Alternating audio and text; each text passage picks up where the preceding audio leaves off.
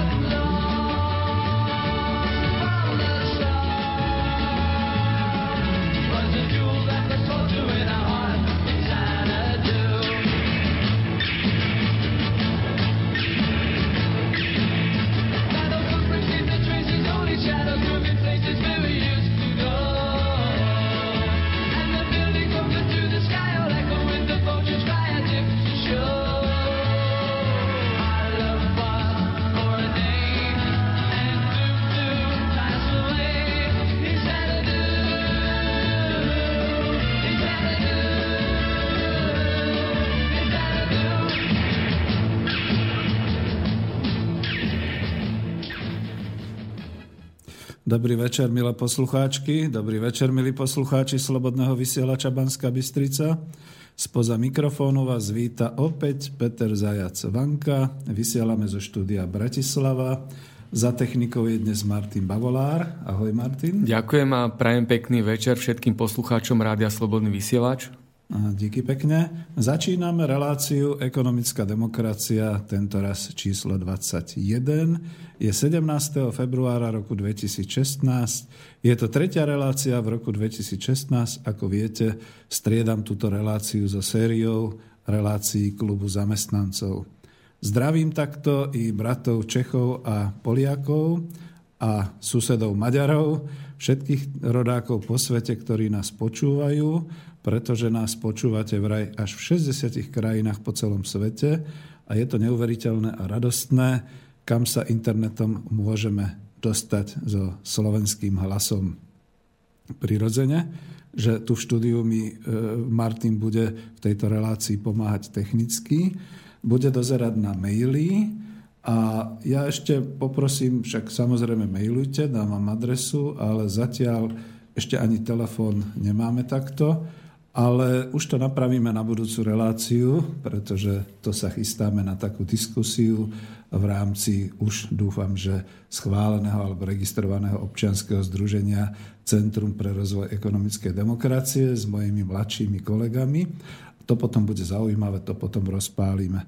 Takže dneska mi ešte trošku tolerujte, že sa môžeme cez maily kontaktovať a viac menej znova poviem tak, že v rámci zamestnaneckej samozprávy a ekonomické demokracie.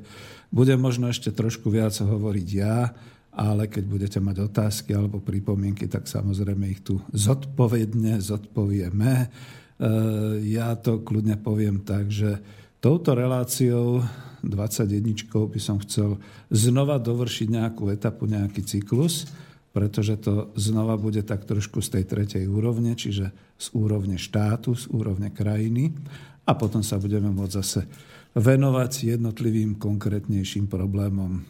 Čiže bude to viac zo sveta, nevypínajte nás, prosím, budem sa snažiť byť zrozumiteľný a stručný, pokiaľ sa len bude dať. Takže mailová adresa je studio zavináč slobodnyvysielac.sk No a k tej téme, ktorú vidíte aj v avíze, ekonomické zdroje Slovenska a schopnosť organizovať hospodárstvo Slovenska.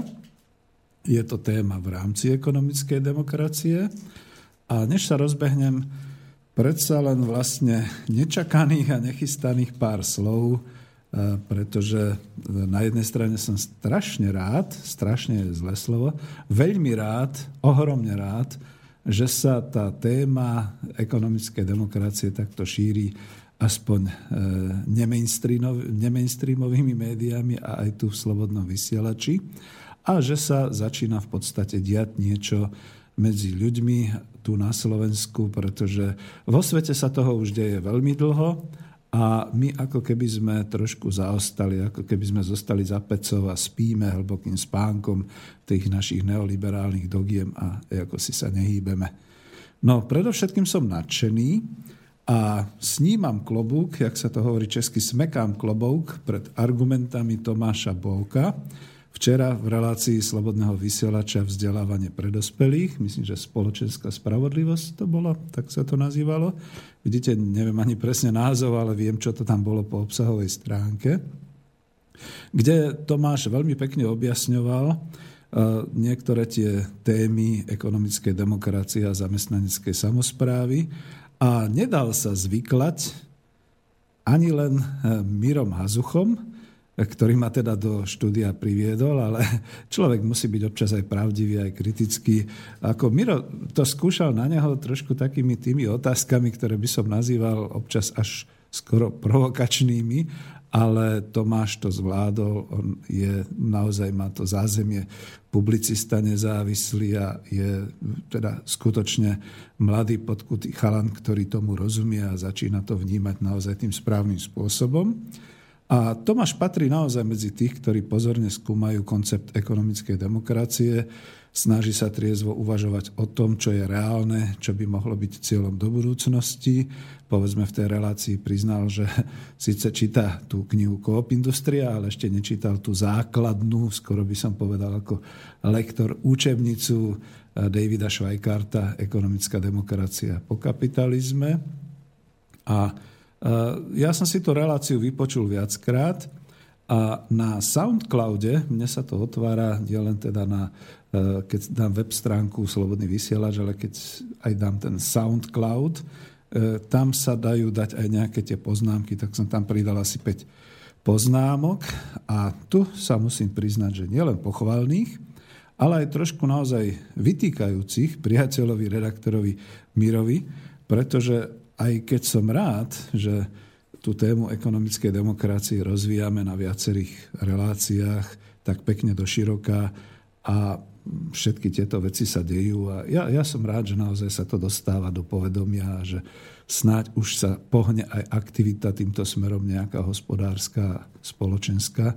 Predsa len, ako som, som trošku v rozpakoch, pretože Miro ma sem priviedol, takže mám určitú úctu, ale predsa len taký odkaz, ktorý som mu tam dal aj e, do toho, pod, pod, pod tú re, reláciu, že trošku som bol naštvaný, pretože no, jak to povedať, e, nielen prečítať je základom, ale trošku aj porozumieť tej koncepcii a hlavne teda neplie si niektoré veci, dať si ich vysvetliť a hneď nekritizovať, ak som nepochopil, alebo ak sa mi zdá, že niečo je nejakým iným spôsobom povedané a ja to odhalujem.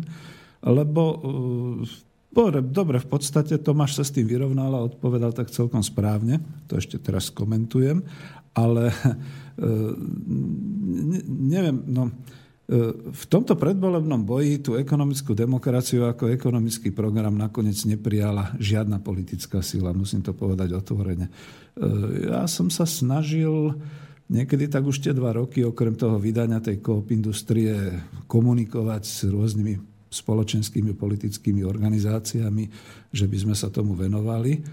A zistil som trošku s hrôzou, že Naozaj to majú učitelia ťažké. Lebo vy poviete nejakú teóriu, vy poviete nejakú tézu, každý si ju prežvíka tým svojím spôsobom, každý k nej príjme nejaké to svoje stanovisko a výsledky sa dosť líšia od povahy, od politickej orientácie, od podobných vecí. Takže otvorene poviem, pravici je to jedno, absolútne. Nejaká ekonomická demokracia, to ich nezaujíma Profesor zo Spojených štátov Švajkár, no tak, takých to už tu bolo všelijakých tajtrlíkov, takže to nie je zaujímavé. A, a vôbec my máme svoju trhovú ekonomiku a, a to nie je zaujímavé. Potom Lavica sa na to pozerala trošku takými kritickejšími očami, no ale ešte som nedokončil Mira. Ja potom vysvetlím to, čo som mu tam vytkol, že teda toto by bolo treba hlbšie naštudovať a nepliesi, takže Miro, ospravedlňujem sa, že som to takto povedal, ale na druhej strane ti ohromne ďakujem, že si sa ujal takéto témy a ako vidíš, tí moji mladí kolegovia sa nedajú a proste ne, ne, nevošli do takých tých tvojich, jak si ich teda tak sa snažil vytočiť tými otázkami, ale poctivo, pokojne a fakticky odpovedali. No a vrátim sa k tým politickým záležitostiam okolo ekonomickej demokracie. No, eh, to je tak, že eh, keď teda ešte kedysi dávno v tom roku 2012 sme mali tú skupinu modelovanie ekonomickej demokracie. Ja som si skutočne možno tak naivne aj v tom staršom veku myslel, že chytí sa toho smer sociálna demokracia, však to má v názve. Nakoniec prvý raz som sa stretol s tým pojmom ekonomická demokracia v nejakej brožúre švedskej sociálnej demokracie, že je to spolúčasť pracujúcich na práci a na rozhodovaní až potom prišiel Švajkár a až potom vlastne sme sa všetci zapaľovali postupne, že to je vynikajúca koncepcia.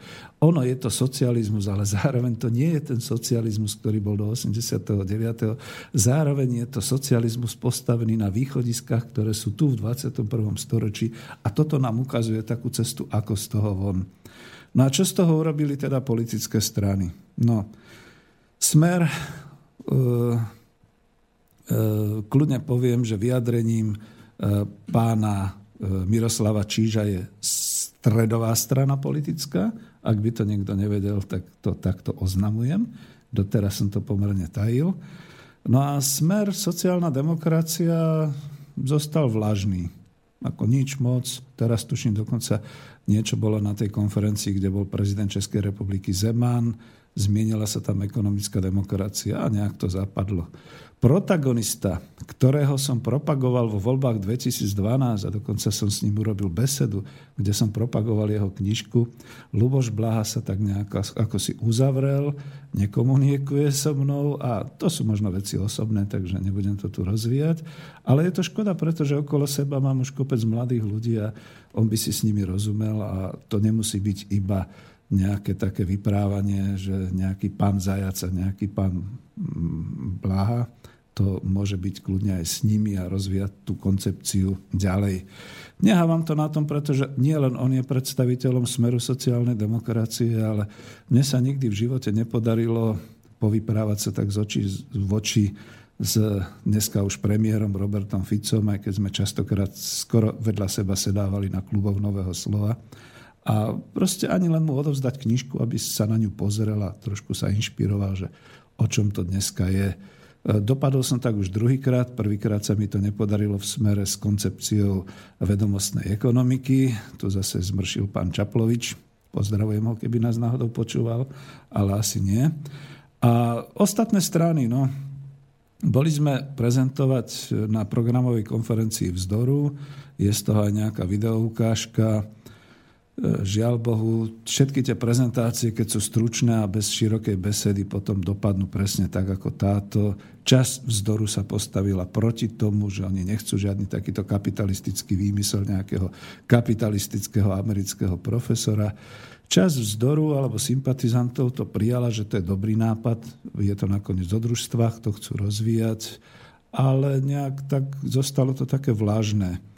No, komunistická strana Slovenska absolútne nepochopila niektoré veci. E, kľudne poviem, že som bol hodne sklamaný, pretože komunikujem s niektorými ľuďmi odtiaľ, že ešte aj do toho volebného programu a na tú stránku sa dostalo, že zrovnoprávnenie vlastníckých foriem a píšu tam, že družstva a robotnícke akciové spoločnosti, čo som im teda kritizoval, že ak hlásate robotnícke akciové spoločnosti, prosím vás pekne uvedomte si, že akciová spoločnosť to je kapitálové, kapitalistické, e, hospodárske alebo hospodársky subjekt a že tam postavíte na čelo robotníka, to nič nerieši.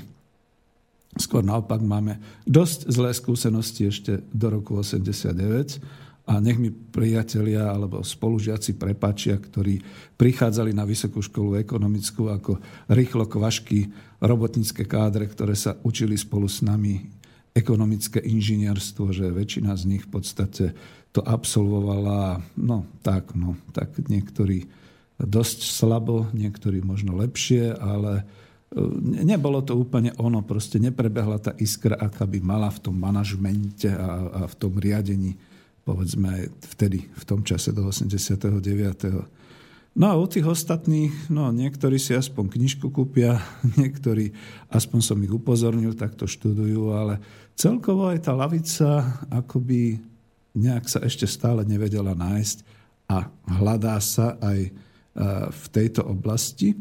A je mi to ľúto, pretože to nie je o tom, že by som to len ja propagoval. Neviete si spôsobiť, akú revolúciu v úvodzovkách spôsobil ten David Schweikart, nielen tým, že potom e, docent Ladislav Hohoš to e, vydal v Spolku slovenských spisovateľov. Dúfam, že je toto vydavateľstvo, pozriem sa, áno, v 2011 a tá kniha je v Slovenčine, čiže je, nie je to problém si to požičať v knižnici alebo prečítať. Ale keď prišiel už sa tu opakujem, pretože som to hovoril. On predstúpil pred plnú sálu študentov a profesorov a hostí v aule Vysokej škole ekonomické v Bratislave, tuším to bolo v októbri alebo v novembri 2011, furt si to pletiem, s tým, že začal hovoriť o alternatíve ku kapitalizmu, pomenoval tam tie tri črty, pomenoval, čo je to podľa neho moderný socializmus, hovoril o tom, ako sa to rozvíja v Spojených štátoch amerických, a skutočne nám prednášalo socializme. A v tej bašte liberálnej a neoliberálnej ekonómie a tej vedy to bolo niečo úžasné, niečo šokové, nepredstaviteľné a v podstate mnoho ľudí tým inšpiroval, takže sa tomu ľudia venujú.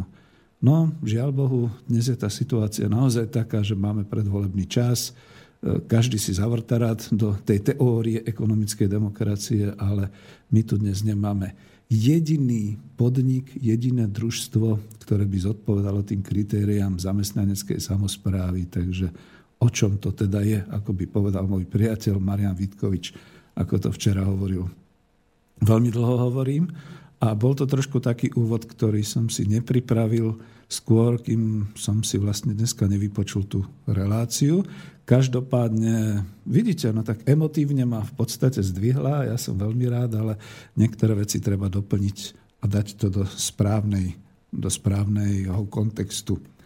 No, e, čo sa týka toho, čo vlastne e, som chcel, že ako to včera bolo, tomu spornému bodu o vlastníctve, Predovšetkým model ekonomickej demokracie je ešte natoľko otvorený, že sa dá takmer všetko v ňom odskúšať.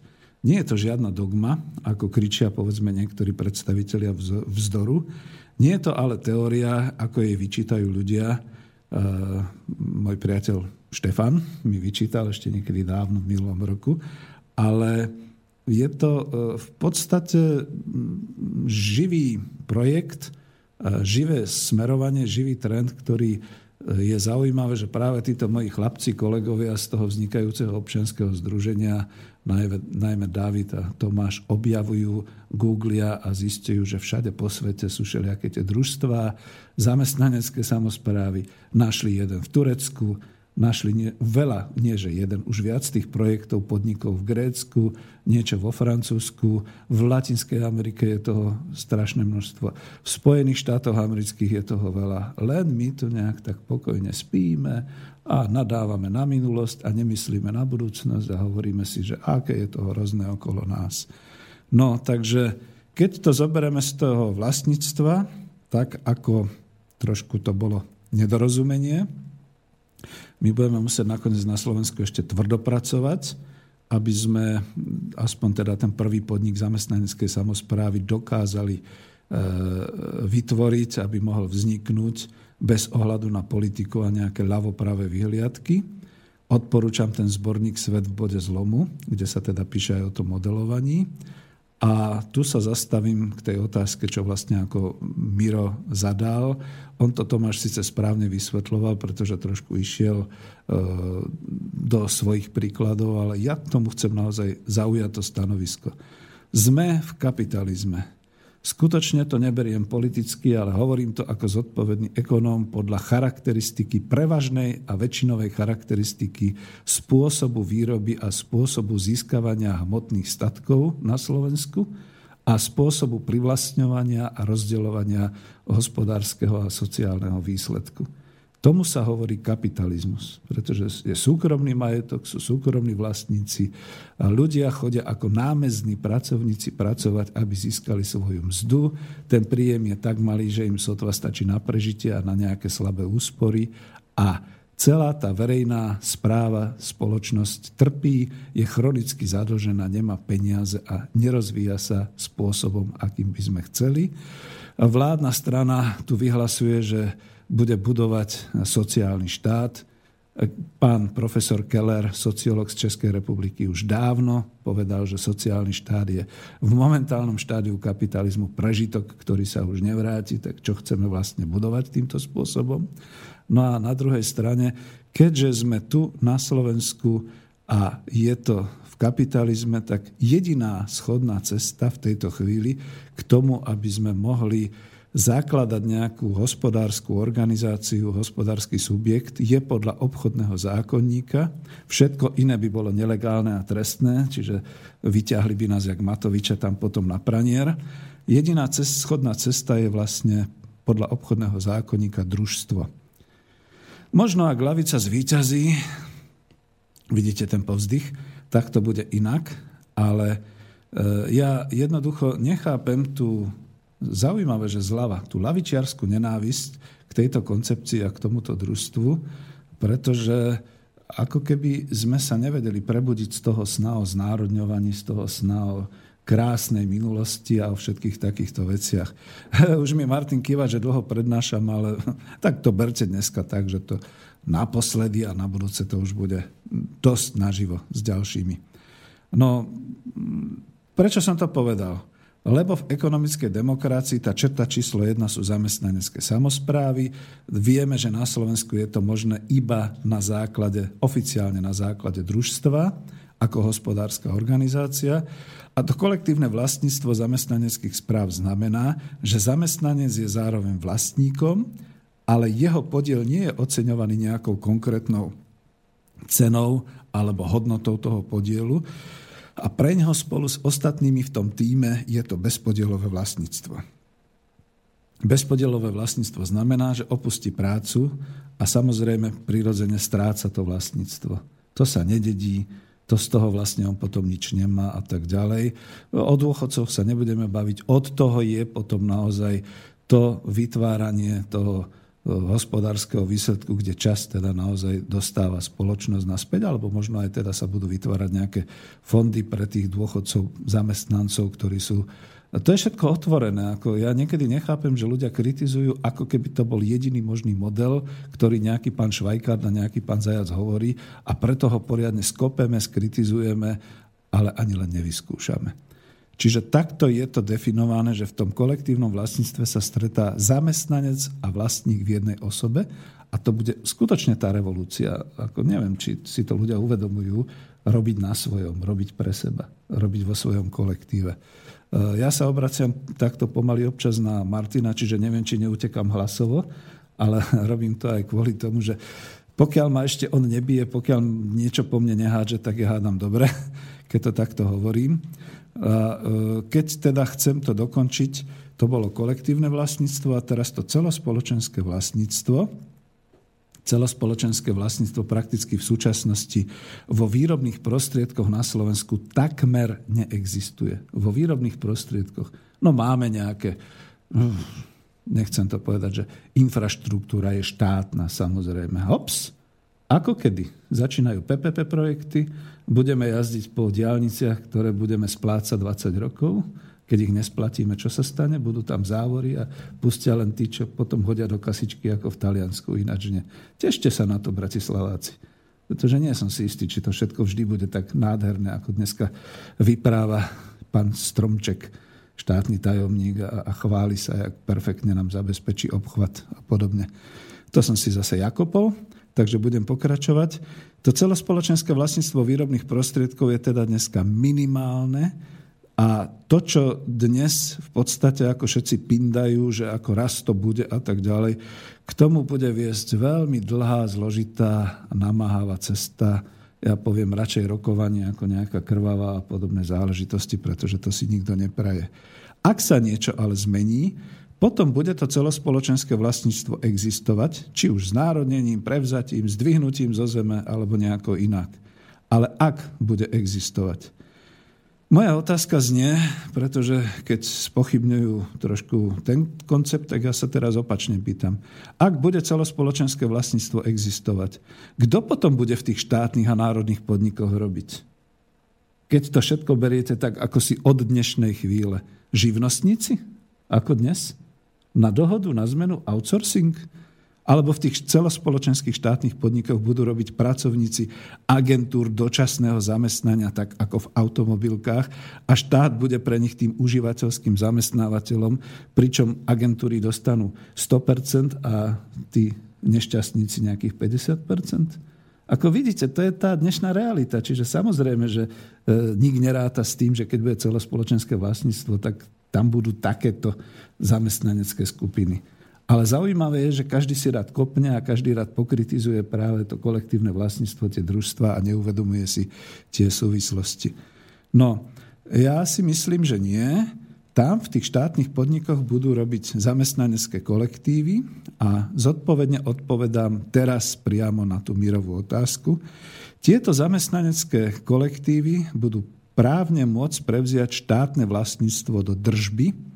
Áno, to bude ten prenájom, alebo teda je to držba, teda kým existuje výrobný prostriedok a preto budú platiť. E, znamená to, že ten kolektív, tá zamestnanecká samozpráva, ktorá prevezme do správy majetku nejaký ten štátny podni- to, to štátne vlastníctvo, samozrejme bude povinná platiť nejakú daň, ale nie dve dane, ako si to žiaľ Bohu Miro poplietol, ale iba jednu daň, a to daň zo základných výrobných prostriedkov. Daň zo základných prostriedkov. Kto nepozná účtovníctvo, tomuto skoro nič nehovorí, za to mi je to trošku ťažké objasňovať, že áno, bude to daň z budovy, daň zo strojov, daň z technológií, zo všetkých takýchto vecí, dokonca aj z pôdy a tak ďalej ale už žiadny ďalší prenájom nebude. Ja som tu mal pána profesora Halušku, ten má tu svoju humanistickú ekonómiu. E, je to veľmi blízke, príbuzné, ale líšime sa. A práve pán profesor Haluška hlása tú myšlienku, že e, budú teda tie podniky v nejakom tom leasingu, v nejakom tom prenajme a z toho budú pracujúci platiť tie poplatky. Tuto to, Miro, tuto ťa to poplietlo. Čiže to nie je švajkartová myšlienka a to nepatrí do ekonomickej demokracie. Ten prenájom, ten leasing nech mi pán profesor prepáči, to, to si primyslel trošku k tej švajkartovej teórii. Tam sa píše síce o leasingu, ale iba v tom, aby to americký profesor vysvetlil, nechcem to povedať ako škáredo, ale tým nešťastníkom, ktorí už dneska nerozumejú tomu, čo to znamená e, splácať teda nejaký poplatok v podobe dane z výrobného prostriedku.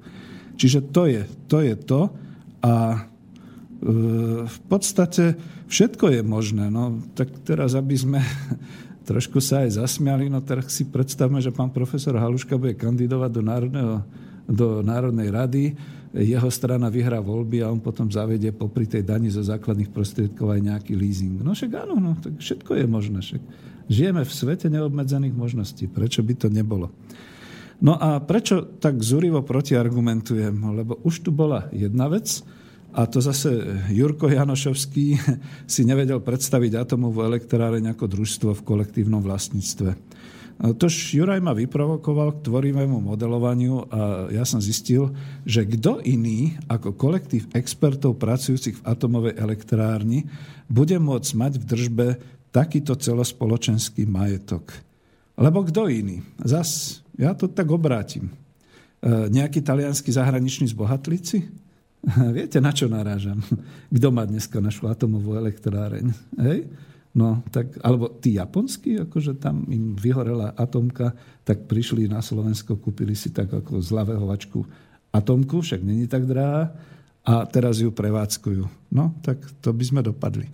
Alebo ešte pôjdem ďalej. E, moja irónia je taká, manželka mi vždy hovorí, prestaň, pretože poleptáš všetkých svojou škaredosťou, ale ako myslím to naozaj vážne, pretože keď diskutujeme, niekedy treba to až prehnať, až do takej hyperboly, aby bolo jasné, o čo ide.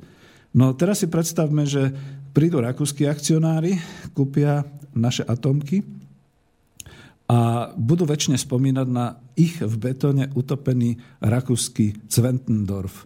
Pre mladšie ročníky, ktoré o tom nevedia, Rakúšania stavali atomovú elektráreň, tuto pri Dunaji za Bratislavou, veľký betónový kryt postavili, tam to všetko zatopili, pretože v ľudovom hlasovaní odmietli atomovú energiu. A už nejaké 3-10 ročia závitia Čechom a Slovákom, dokonca aj Maďarom, v Pakši, Maďari čo majú, že tu máme lacnú energiu z atomových elektrární a pravidelne organizujú už 30 ročia protesty. Je to len ich emotívna záležitosť, pretože oni si svoju atomovú elektráreň dokázali zaliať do betónu na základe plebiscitu ľudového hlasovania, že to nechceli. No a teraz si predstavte, že takýto vlastník kúpi atomovú elektráreň a čo nám s ňou urobí. Asi takto. Takže ja skutočne zodpovedne vyhlasujem, že družstvo, ten kolektív expertov, ktorí dnes pracujú v atomovej elektrárni, to bude ten najlepší správca atomovej elektrárne, ktorému štát zverí do držby takéto vlastníctvo a že budú mať z toho zisky, no chvála Bohu, teda nech majú kladný hospodársky výsledok a budeme vedieť, že to zostáva doma, za prvé. A za druhé, viete si predstaviť tú daň zo základného prostriedku zvaného atomová elektráreň? Čo to bude za horibilnú sumu? To nebude žiadna Matovičová SROčka, kde sa ešte on vadí, že akože však on nemusel a, a ako s daňami a tak ďalej a tak ďalej, vajatanie takéto. Daň zo základných prostriedkov z atomovej elektrárne.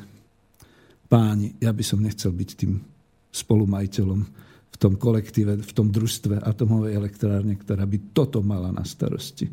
To mi verte. Juraj, dúfam, že som odpovedal zrozumiteľne, dostatočne hlboko o týchto veciach. No a už som tu na konci, skutočne viem, že som ten čas až prešvihol, ale toto je nečakané, to dneska, keď som si vypočul všetky tieto veci, tak som si povedal a dosť. Tak mňa dneska nepustí nikto na žiadne predvolebné zhromaždenie, pretože pre lavicu som príliš kapitalistický, pre pravicu som príliš komunistický, pre smer som príliš fašistický a, a čo, čo sme to ako všetci extrémistickí? Hm, ja neviem, Kotleba ma ešte nechcel, takže to, to neviem. Ako tak, tak si tak smutne poviem, skoro show tu robím v tomto vysielaní, že človek vlastne ani nemá niekde možnosť povedať ľuďom, že pozrite sa, ako to je. Veľkú nádej vkladám naozaj do, toho e, Centra pre rozvoj ekonomickej demokracie. To má hlavne za cieľ tú osvetu, pretože tam, keď budeme objasňovať, vysvetľovať, keď to budeme všetko uvádzať aj na tých príkladoch zo sveta, neuveriteľné príklady, o ktorých som ani ja nevedel, tak potom sa už naši ľudia azda zobudia a budeme im vedieť aj poradiť. No a tuto to niekde končím, aj keď to bolo nečakané, skoro by to bolo od témy, ale stále je tá téma ekonomická demokracia, takže chcel som to naozaj uviesť na tú pravú mieru. A to je len jeden príklad, to vlastníctvo. To ešte tam nie sú všelijaké také ďalšie veci, ktoré sa vyťahujú. A ja to chápem, pretože povedzme aj títo moji mladí kolegovia, ja som ich odporúčal, aby si pozreli takú videosnímku ešte z inštitútu ASA, keď sme čakali profesora Švajkarta, keďže on neprišiel, to bolo v apríli 2011, tak sme si tam všetci ako povedali ten svoj názor. A keby ste ma tam videli, tak teší ma, že som tam o 5 rokov mladší ako teraz, pretože to bolo v 2011, dnes je 2016. Ako keď, keď som sa vypočul, tak som povedal, to je ale nepriateľský človek k tomu Švajkartovi.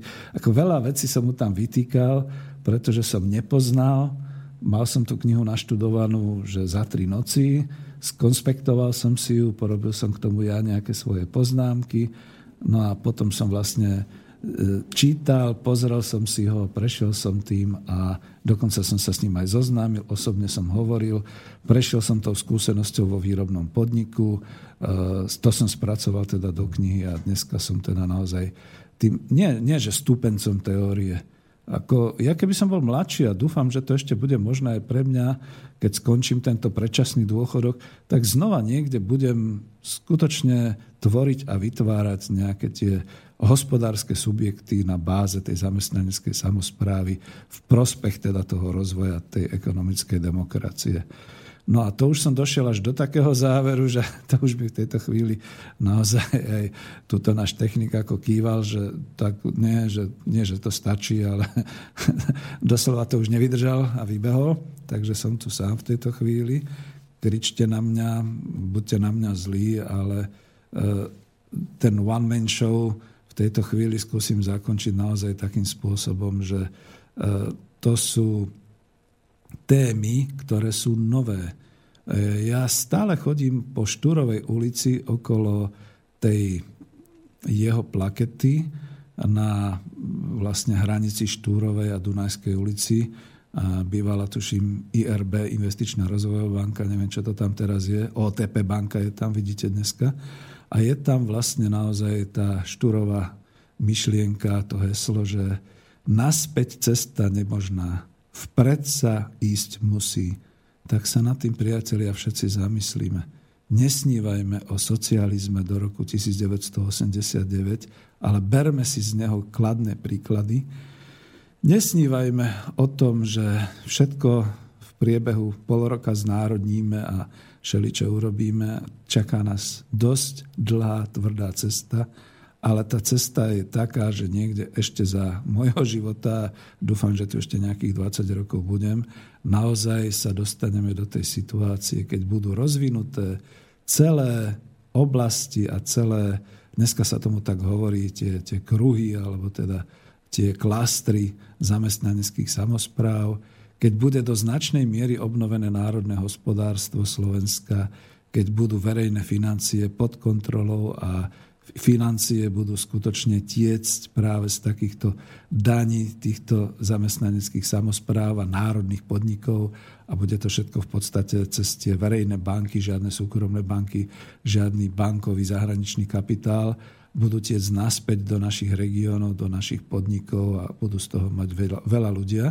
No a keďže som obchodník, tak dúfam, že sa dožijem aj toho spravodlivého trhu a toho férového trhu, tak ako to má byť. No, ale v tejto chvíli mám naozaj problém, že rád by som povedzme aspoň jingle alebo pesničku, ale Martin ma opustil. Dúfam, že len na pár sekúnd. Takže čím pokračovať?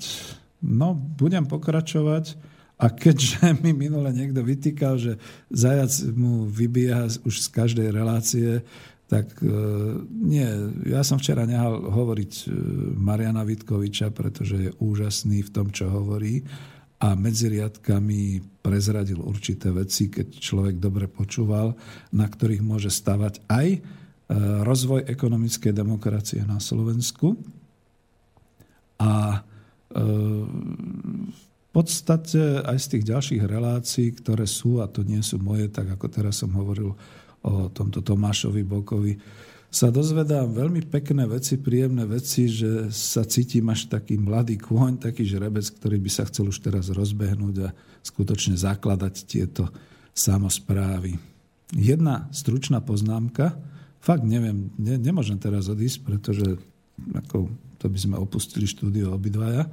Je tu vedľa asi, niekto tam došiel, alebo čo.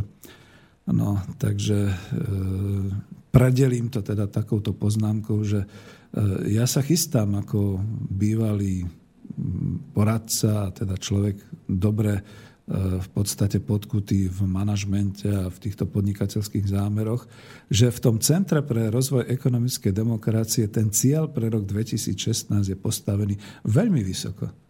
Že chceme, aby sa skutočne založil aspoň jeden a prvý nejaký takýto subjekt hospodársky, ktorý by mal charakteristiku tej zamestnaneckej samozprávy.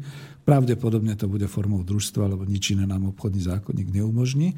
Napríklad to by ma zaujímalo u bratov Čechov, ako to majú podľa toho nového občianského zákonníka a podľa toho, že čo sa im zachovalo z obchodného zákonníka vlastne pre takéto hospodárske subjekty.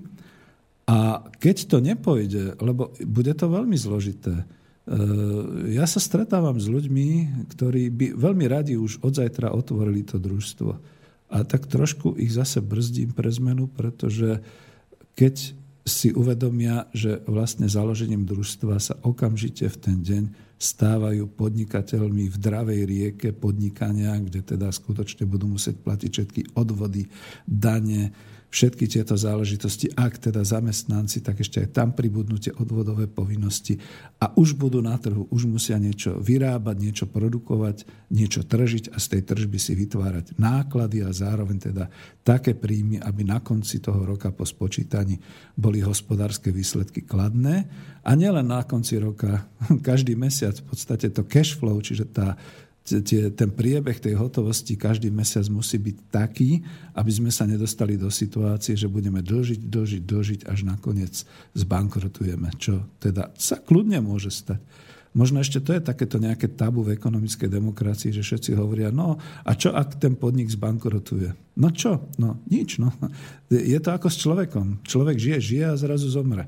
Tak čo s tým narobíme? To isté sa môže stať aj podniku, hospodárskému subjektu, pokiaľ to nebude mať dobre naplánované, rozmyslené, pokiaľ nebude aktívny na trhu a pokiaľ naozaj nebude pracovať.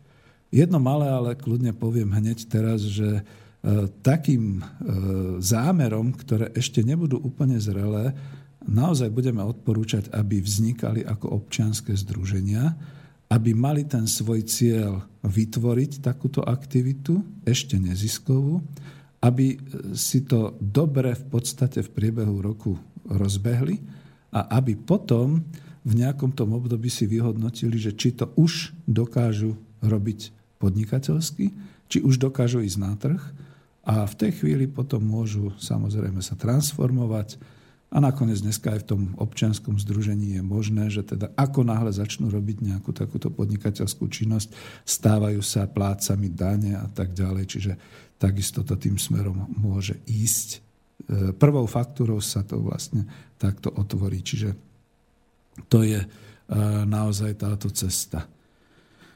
No, tak som teraz trošku zaskočený. Myslíte, že ešte aj Martina som tak zničil, zdeptal, že odišiel? Ja tu s tým pultom nejak neovládam to. A ešte mi je skoro začať kričať ako v uzavretom výťahu, že help, help me please. Naozaj, no tak bude to one man show, nič sa nedá robiť. Všimnite si avizo. Uh, slúbil som už, že už sa nebudem kafrať do tvorby avíz. Nakoniec na tej relácii ekonomické rozhovory je to vidieť, že nejak sa tak inšpirujeme všelijak navzájom a Vznikajú tam celkom pekné avíska, ktoré robí ale Peter Kršiak a možno ho poprosím, aby už teda e, vytváral aj tie avíza, tie grafické pre mňa, alebo možno sa toho ujmu chlapci, tuto moji priatelia z Centra pre rozvoj ekonomickej demokracie, takisto vedia takéto veci robiť a ja sa potom už tak trošku vzdialím z takejto tvorby. No moja reakcia, vždy treba o tom komunikovať. Moja reakcia, prečo som si začal robiť avíza ja, pretože tie prvé ekonomické demokracie, keď ich aj nájdete v tom archíve, tak oni boli trošku, no ako to povedať, no minimálne nesedela vždy tá stránka grafická s tým obsahom, o ktorom sme hovorili. Takže preto som si to potom tak začal naplňať tým svojím. A ťažko povedať, či je to dobré alebo zlé, ale ja to sa snažím tak trošku, aby to bolo komplexné. To znamená, keď hovorím avizo, tak to má byť o tom podfarbiť alebo e, znázorniť, zvýrazniť, o čom to bude obsahovo. Keď zase hudbu, tak niekedy vyberám takú hudbu, aby to naozaj sedelo nejak aj s tým obsahom, doplňalo to. Vidíte, aby som teraz rád vybral hudbu a už, už teda ako ma suší pomaly, ale nemám s kým. Martin, neviem, kde zostal. Martin, už si pripadám, ja keď e, náš slávny herec hovoril o Osmiankovi a ako nevedel sa zastaviť a hovoril tú rozprávku možno aj dlhšie, ako bola predpísaná v tom scenári. To bolo naživo ešte v časoch slovenského rozhlasu a asi tam tiež niekto zaspal. Martin, poď mi dať už pesničku. Je tu, chvála Bohu.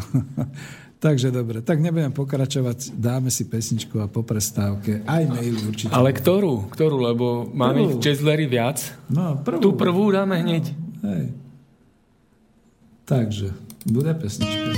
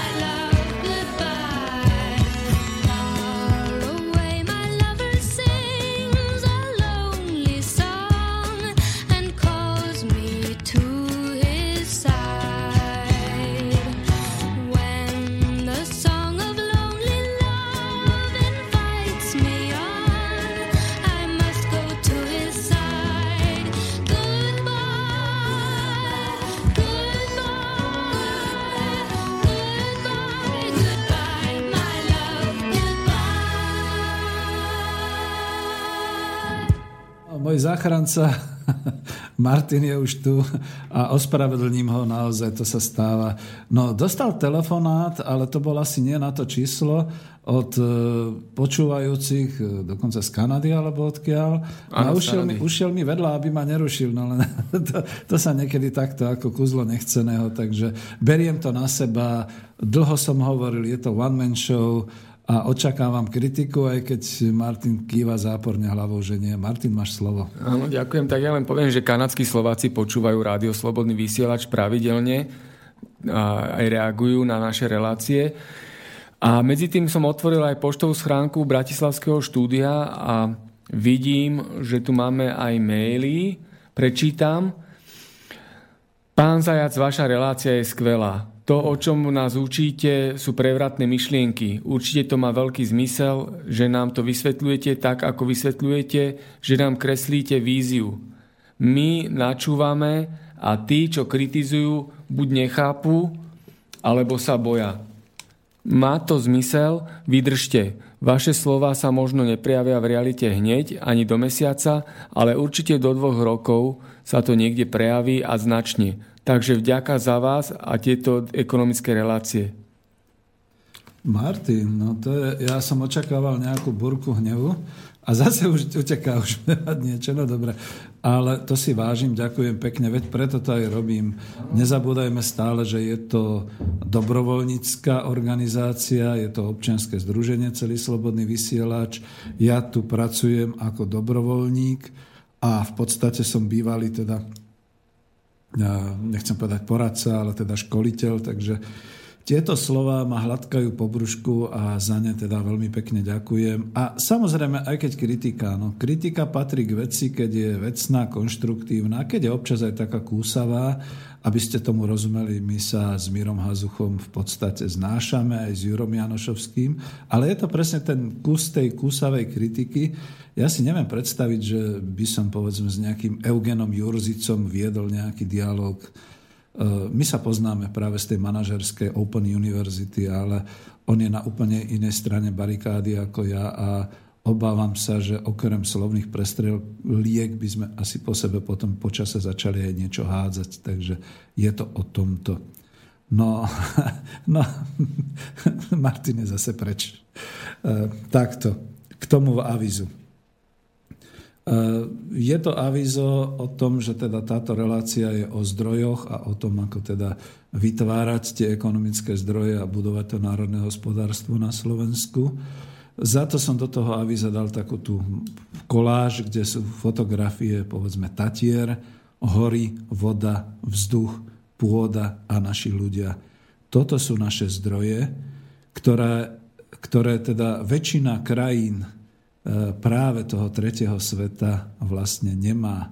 Keď si pozrete celý ten arabský svet, časť Afriky, tam, kde sú púšte, tam, kde sú subtropy, časť Latinskej Ameriky, veľká časť Ázie, dokonca je teda tá časť ruskej tundry a teda e, až, až hore Sibír a teda tá, tie väčšine zamrznuté kraje, ktoré sú na nejaké 2-3 mesiace potom nejak tak osviežené.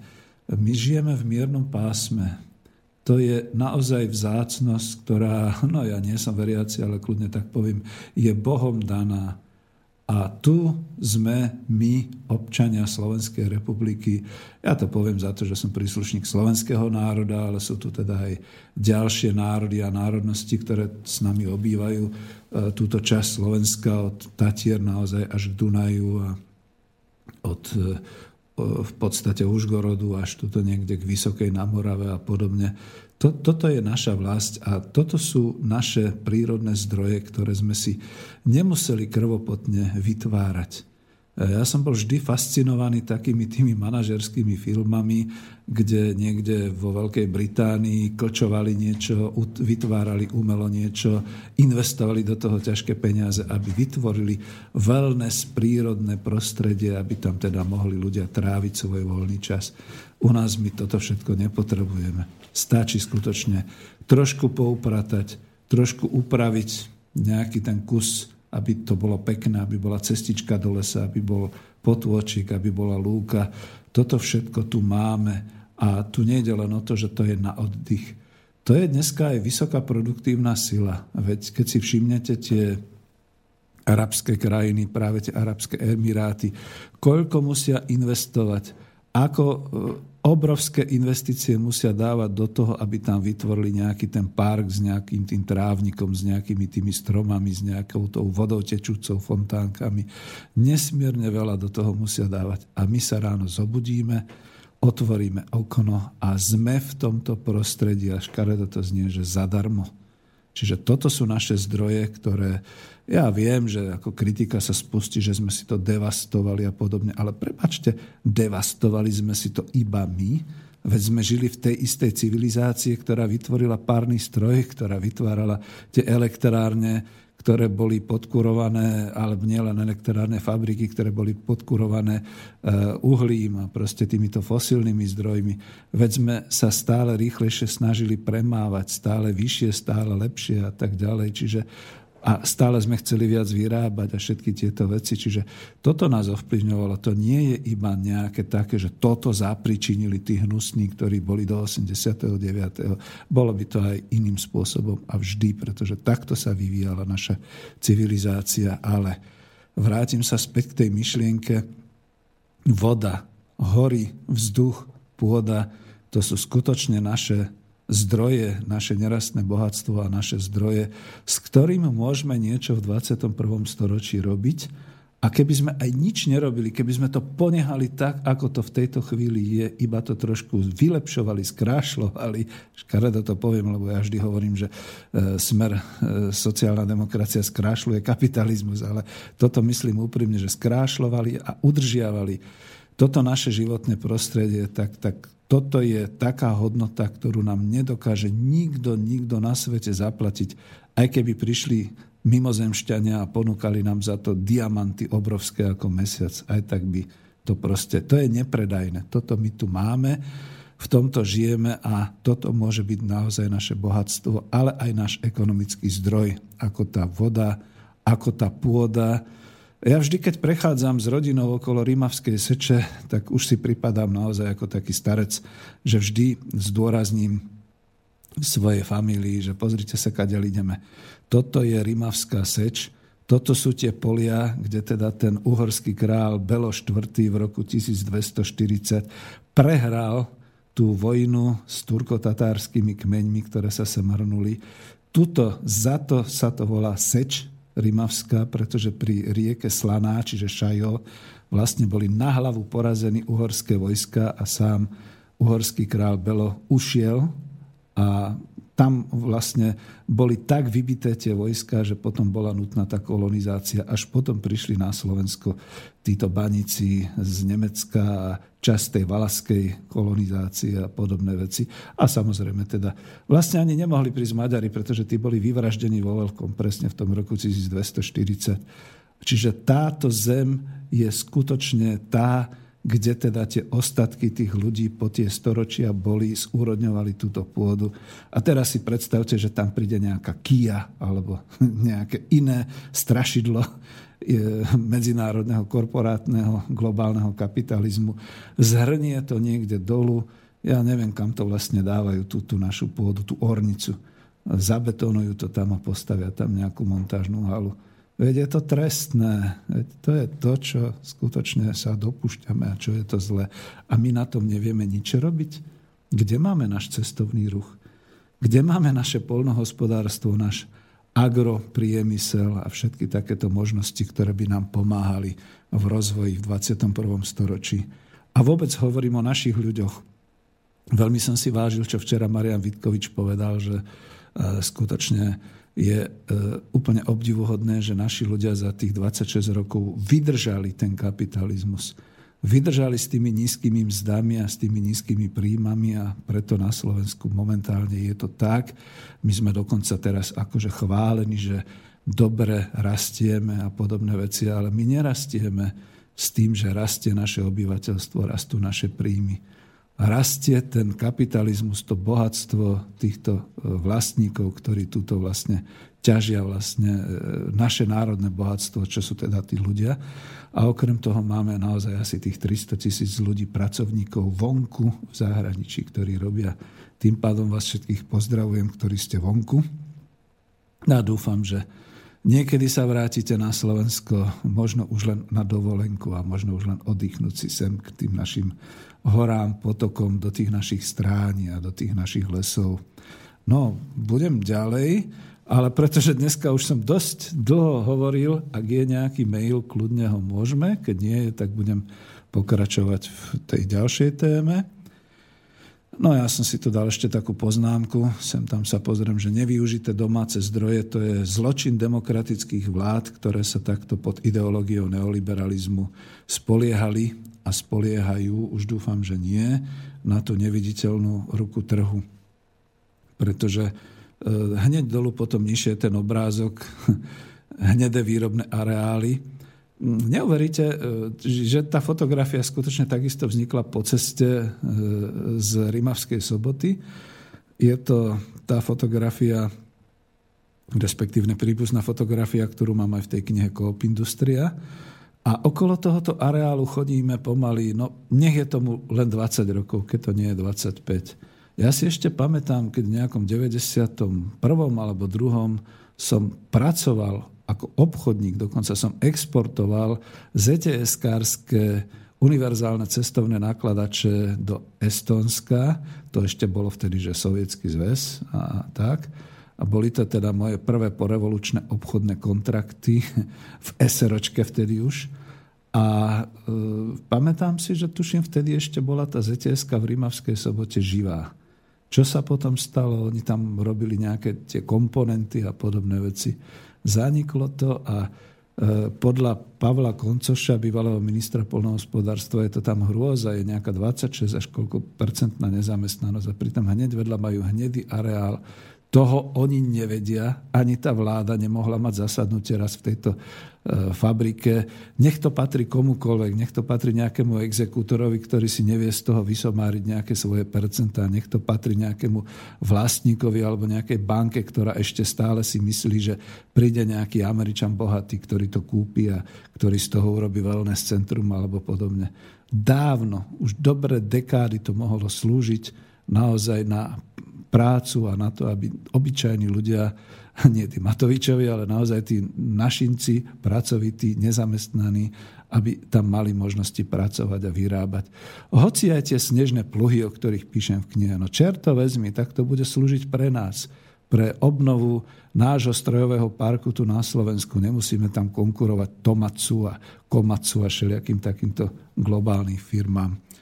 No, a to je to, čo mňa trošku mrzí, ako to, že zahraniční investori si môžu vyberať z najvýhodnejších a rentovo okamžite výnosných území na Slovensku, prakticky v polohách pri dopravných tepnách alebo pri úrod, na úrodných pôdach, namiesto aby im vlády, a povedzme aj tá súčasná vláda a dúfam aj tá budúca, E, dali nejakú tú dotáciu iba vtedy, keď sa zainvestujú do hnedých areálov po skrachovaných fabrikách po celom Slovensku.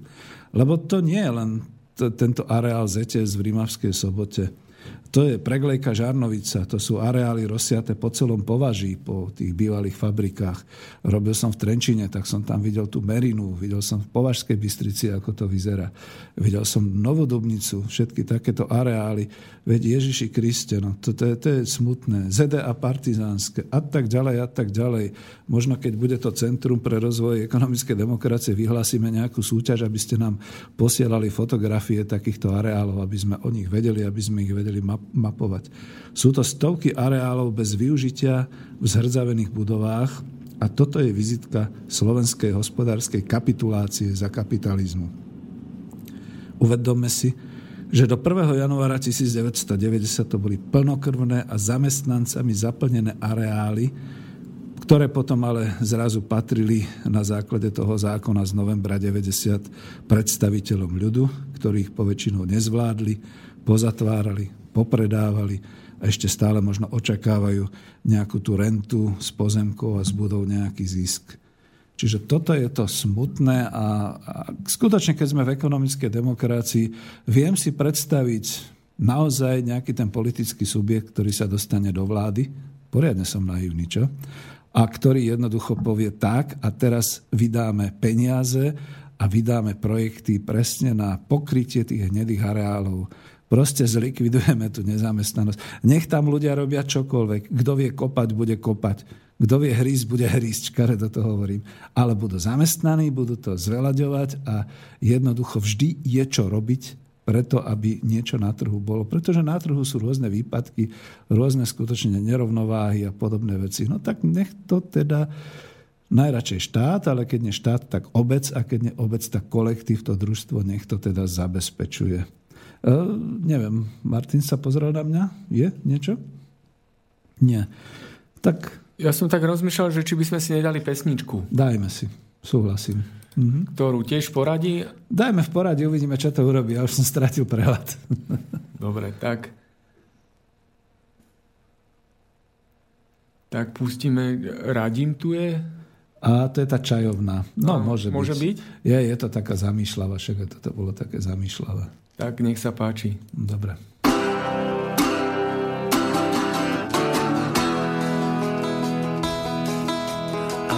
I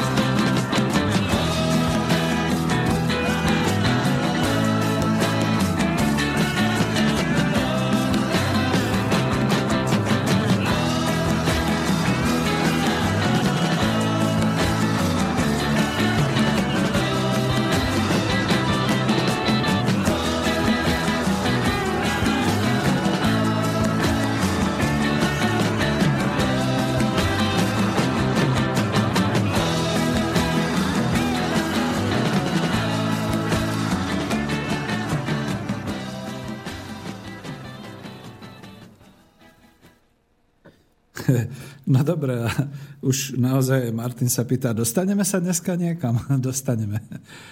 Je tam ešte v rámci avíza tá budova. To vám nemusí byť jasné, to len my starí fotri vieme, že to je budova otvorenej knihy Rady vzájomnej hospodárskej pomoci. Táto budova stojí v Moskve. Ja som si ju očekol v 2012 a 2013. Samozrejme je vylepšená, je lepšie oplášťovaná, sedí tam banka a tak, ale toto pre nás, pre moju generáciu, bola v podstate budova takého toho hospodárskeho ústredia, ale ja to nebudem brať tak antikomunisticky. Nič sa nedá robiť, mám to v povahe.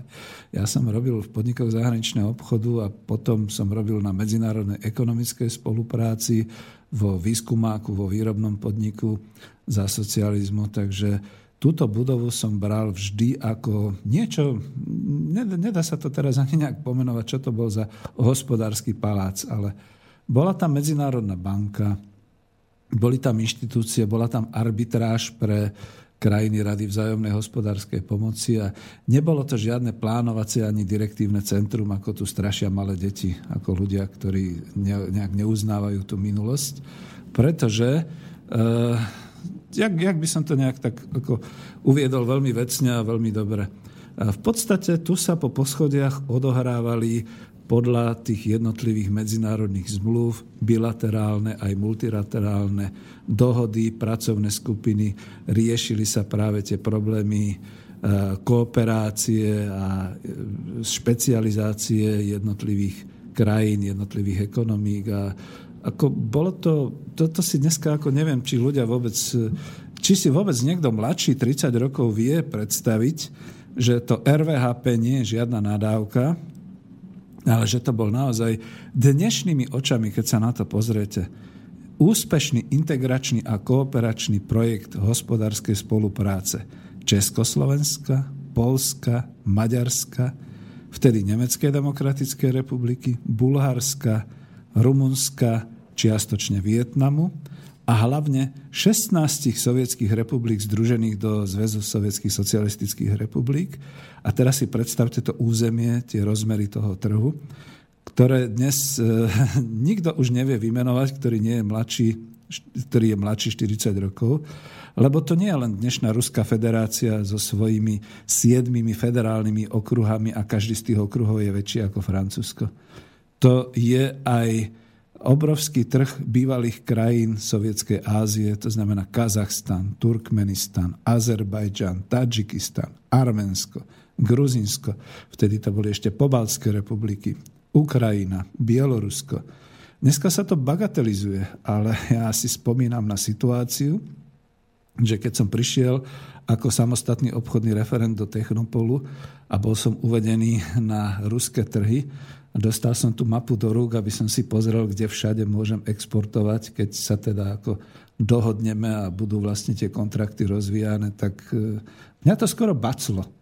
Ja som mal 28 rokov a prežíval som svoje prvé srdečné problémy, nie teda s láskou, ale, ale skutočne ako s nejakou neurózou, pretože keď som si predstavil, že ja budem mať 116 liniek technologických, ktoré budem exportovať po tomto obrovskom území, ako mňa to skoro zabilo. A to si predstavte, že dnes niečo také obrovské si žiadny manažer, žiadny generálny riaditeľ žiadnej slovenskej firmy v súčasnosti nevie ani len predstaviť, čo mal v rukách jeden samostatný obchodný referent. A takýchto samostatných obchodných referentov bolo po poschodiach podnikov zahraničného obchodu, nás, teda vtedy v Československu, veľmi veľa a my sme všetci importovali, exportovali, robili výrobnú kooperáciu, výrobnú špecializáciu a z tohoto žili naše ekonomiky. To nebolo žiadne takéto centrálne plánovanie a takéto veci. No ja som veľký opozičník oproti tomu, čo niektorí vyprávajú, pretože to sa dialo niekde, ale na tých vysokých úrovniach a ako človeka to občas hnevalo, keď bol keď mal povedzme nejaké prekážky obchodu, tak ako dneska sa ako mnohí rozčulujú, ale my sme si vtedy neuvedomili, v akom veľkom a v čom žijeme. A aby som to zastavil, ja by som si takéto RVHP predstavoval aj do budúcnosti pre Slovenskú republiku. Možno by sme tým mali začať teraz, keď sa tak trošku nádejne spolu kamarátime Maďarsko, Polsko, Česko, Slovensko pribrať ďalšie krajiny, rozvíjať tieto kooperačné a tieto obchodné hospodárske styky. Dokonca by som povedal niekde tak pomimo alebo nad rámec Bruselu. No tu je hlavne ten problém, že či by nám to Brusel dovolil, jedna otázka, a či nám to potom dovolí tá geopolitika, pretože dnes je tá situácia naozaj taká, že embarga a nemáme sa radi a podobne. No, dneska sa môže tá zahraničná obchodná medzinárodná hospodárska spolupráca rozvíjať, ale ja mám pocit, že je to niekedy oveľa direktívnejšie, ako boli tie zásahy z Moskvy v rámci RVHP. No a teraz ako treba povedať, keď už som načal jedno povedať až po Z, eh, RVHP na jar v roku 1990 odrazu naši protagonisti novej doby nechceli, cítili sme sa natoľko silní, Václav Klaus a Vladimír Dlouhý, ako teda predstavitelia tej novej vlády, ešte, pretože to bol apríl, neviem, či sme boli už ČSFR, alebo ešte stále ČSSR, tak ako predstavitelia tejto vlády vyhlásili, že Československo RVHP nepotrebuje, ono si samo pomôže na zahraničných západných trhoch a toto vyhlásili v Sofii na jar, pričom ani neboli nejakými signatármi, proste to boli úradničkovia z jednej krajiny. Napriek tomu sa nám potom to RVHP rozpadalo, rozpadlo a Dneska si hádajte asi, ako Slovensko užíva svoju konjunktúru, čo tu je a prečo to tu je všetko. A kde sme my mohli byť? Nepredstaviteľné. Vrátim sa naspäť. Ako z toho von? No hlavne tou spoluprácou. Lenže tu je problém limity opustiť EÚ, skúsiť ponúkať a dodávať solventnému zákazníkovi v Iráne, v Bielorusku, dokonca v Rusku niečo, čo je embargované. No Bielorusko už pomaly sa uvoľňuje, chvála Bohu. A na druhej strane zase čo urobiť, keď naše výrobky tie krajiny Európskej únie nechcú s výnimkou automobilov, pretože tie tu síce vyrábame, ale vlastní ich tá korporácia, ktorá ich potom zadarmo prevezie na miesto určenia, na miesto predaja a my z toho vlastne nič nemáme. No, je tu patová situácia, ale našiel som tu dokonca aj v Slobodnom vysielači Banská Bystrica na webke v konzervatívnom výbere dnes práve taký článok, ktorý sa týkal aj tej minulosti RVHP. Bolo to o Československom vrtulníku, tam ten článok je nejaký taký, že československý vrtulník sovieti zamietli a RVHP zakázalo. Priatelia, odporúčam si ten článok prečítať od začiatku až do konca, čítať pozorne určité fakty, pretože keď som hovoril, že to RVHP, samozrejme, boli tam nie že nedostatky, Proste z tohoto článku mi vyplýva, no ale musím aspoň povedať tri vety o obsahu, že e, bolo to o nejakom vrtulníku, ktorý bol e, treťou ríšou e, delimitovaný do územia Sudet, tu sa vyrábal, niekde som vedel aj ten názov toho Freistadt, ale proste nejaké takéto mestečko. A keď teda skončila vojna, nejak boli tie závody opustené, rozbombardované, zachránili sa nejaké konštrukčné prototypy, naši ich začali teda po 47. oživovať, našiel sa šikovný konštruktér, ktorý vyrobil, ale bol to taký ľahší vrtulník. V 48. ho skúšali, ale tak vtedy všetci chceli len tie veľké, ťažké, nielen bojové, ale nákladné vrtulníky. No tak to nejak si neprebehlo do nejakého výrobného programu žiadneho podniku. Konštruktory sa nevzdávali, vyrobili ďalší prototyp, to už sa písal nejaký rok 54, ten prototyp bol, ale zase nebol vhodný práve v tom čase. Ja by som to dnešnými očami povedal, trh to neprijal. Veď koľko máme prípadov dneska, že trh to nepríjme. Potom sa zrazu, boli skúšky, potom sa zrazu písal rok 62, tuším, a tam je to uvedené, že a potom prišli sovietskí soudruzi a zakázali nám vyrábať vrtulník. A delimitovali výrobu do Ruska, teda do Sovietskeho zväzu a do Polska. Mám k tomu takú malú poznámku. A bránil niekto nejakým tým slovenským, teda československým výrobcom ten vrtulník predsa len vyrábať a bilancovať a podobne? Dokázali to Slušovice, nechcem byť hnusný, že dokázali to pridružené výroby družstiev. Tak v čom je problém? Ja si myslím, že to je emočný problém, ktorý ukazuje z mojho hľadiska aj na to, že bola konkurencia, boli trhy boli určité konkurenčné e, možnosti a povedzme, e, pretože som v tom žil, tak to viem. My sme kapacitne vlastne nemali na to, aby sme pokryli tie trhy celého toho veľkého hospodárskeho bloku. Tak oni sa s nami, teraz to bude škaredé, tak ako Marian vždy hovorí, nesrali sa s nami tak jednoducho povedali, vy to neviete robiť vo veľkom, vy to neviete robiť v tom, čo my potrebujeme, tie ťažké stroje s dobrým silným motorom a podobne. Tak, tak proste e, nebudete to robiť vy, budeme to robiť my a podobne. Veď zase v iných veciach sme uspeli, či to boli nejaké tie čekade električky a šeličo iné. No, tak ako to, ako, aby ste sa na to dívali očami hospodára, ekonóma, nie všetko bolo možné aj v tej chvíli ako dobojovať, pokiaľ sme neboli naozaj tá jednička, pokiaľ sme neboli tak úspešní. Prípad vrtulníka podľa mňa a podľa toho, čo, jak som to tam prečítal, bol skôr teda takou emotívnou záležitosťou, že sa nepodarilo. No tak nepodarilo sa, nemali sme kapacity. Mimochodom, keď už RVHP, tak sa pamätám, ako môj šéf v Tesle spotrebná elektronika prišiel z rokovania so sovietskými partnermi celý ako naštvaný a zúfali a povedal, tak oni majú také požiadavky, že my keby sme postavili aj tri nižné na Orave, aj to by sme im nevyhoveli. To bolo o kapacite. Ako chápete, zásobiť taký veľký trh, to by znamenalo skutočne urobiť 3-4 závody len montážne pre tieto televízory a na to sme my nemali. To nešlo o to, že by sme to nevedeli, ale nevedeli sme to pokryť. A ja som ten istý problém zažil len nedávno, keď som robil v Trenčine e, v tej strojárskej fabrike, že ten dopyt po tých našich sústruhoch bol oveľa väčší, ako bola naša kapacita.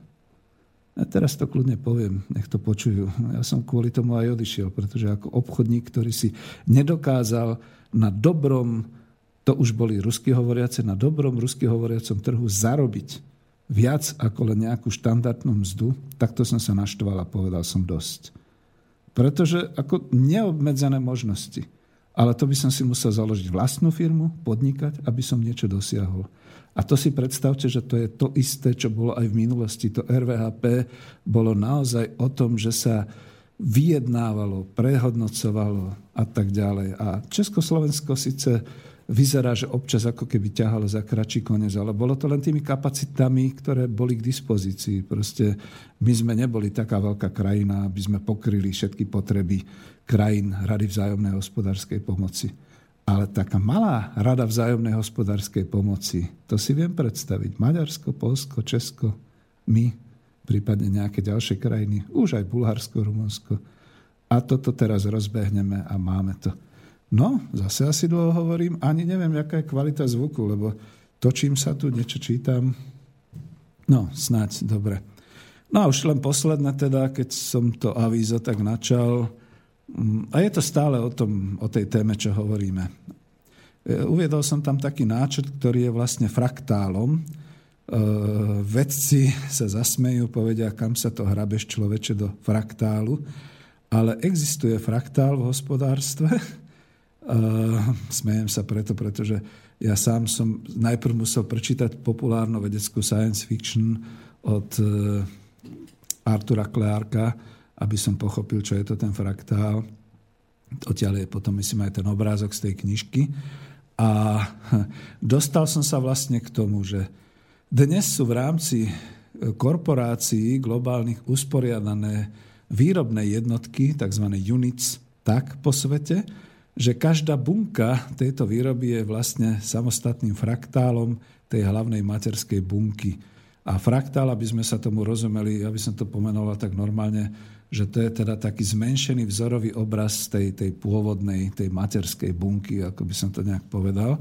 Ale zaujímavé na tom fraktáli je, že matematicky sa to dá znázorniť, že čím hlbšie idete, čím nižšie klesáte akoby mikroskopom, tým sa vám stále tie fraktály otvárajú a to ide do nekonečna, že do nekonečna sa to nejak tak opakuje.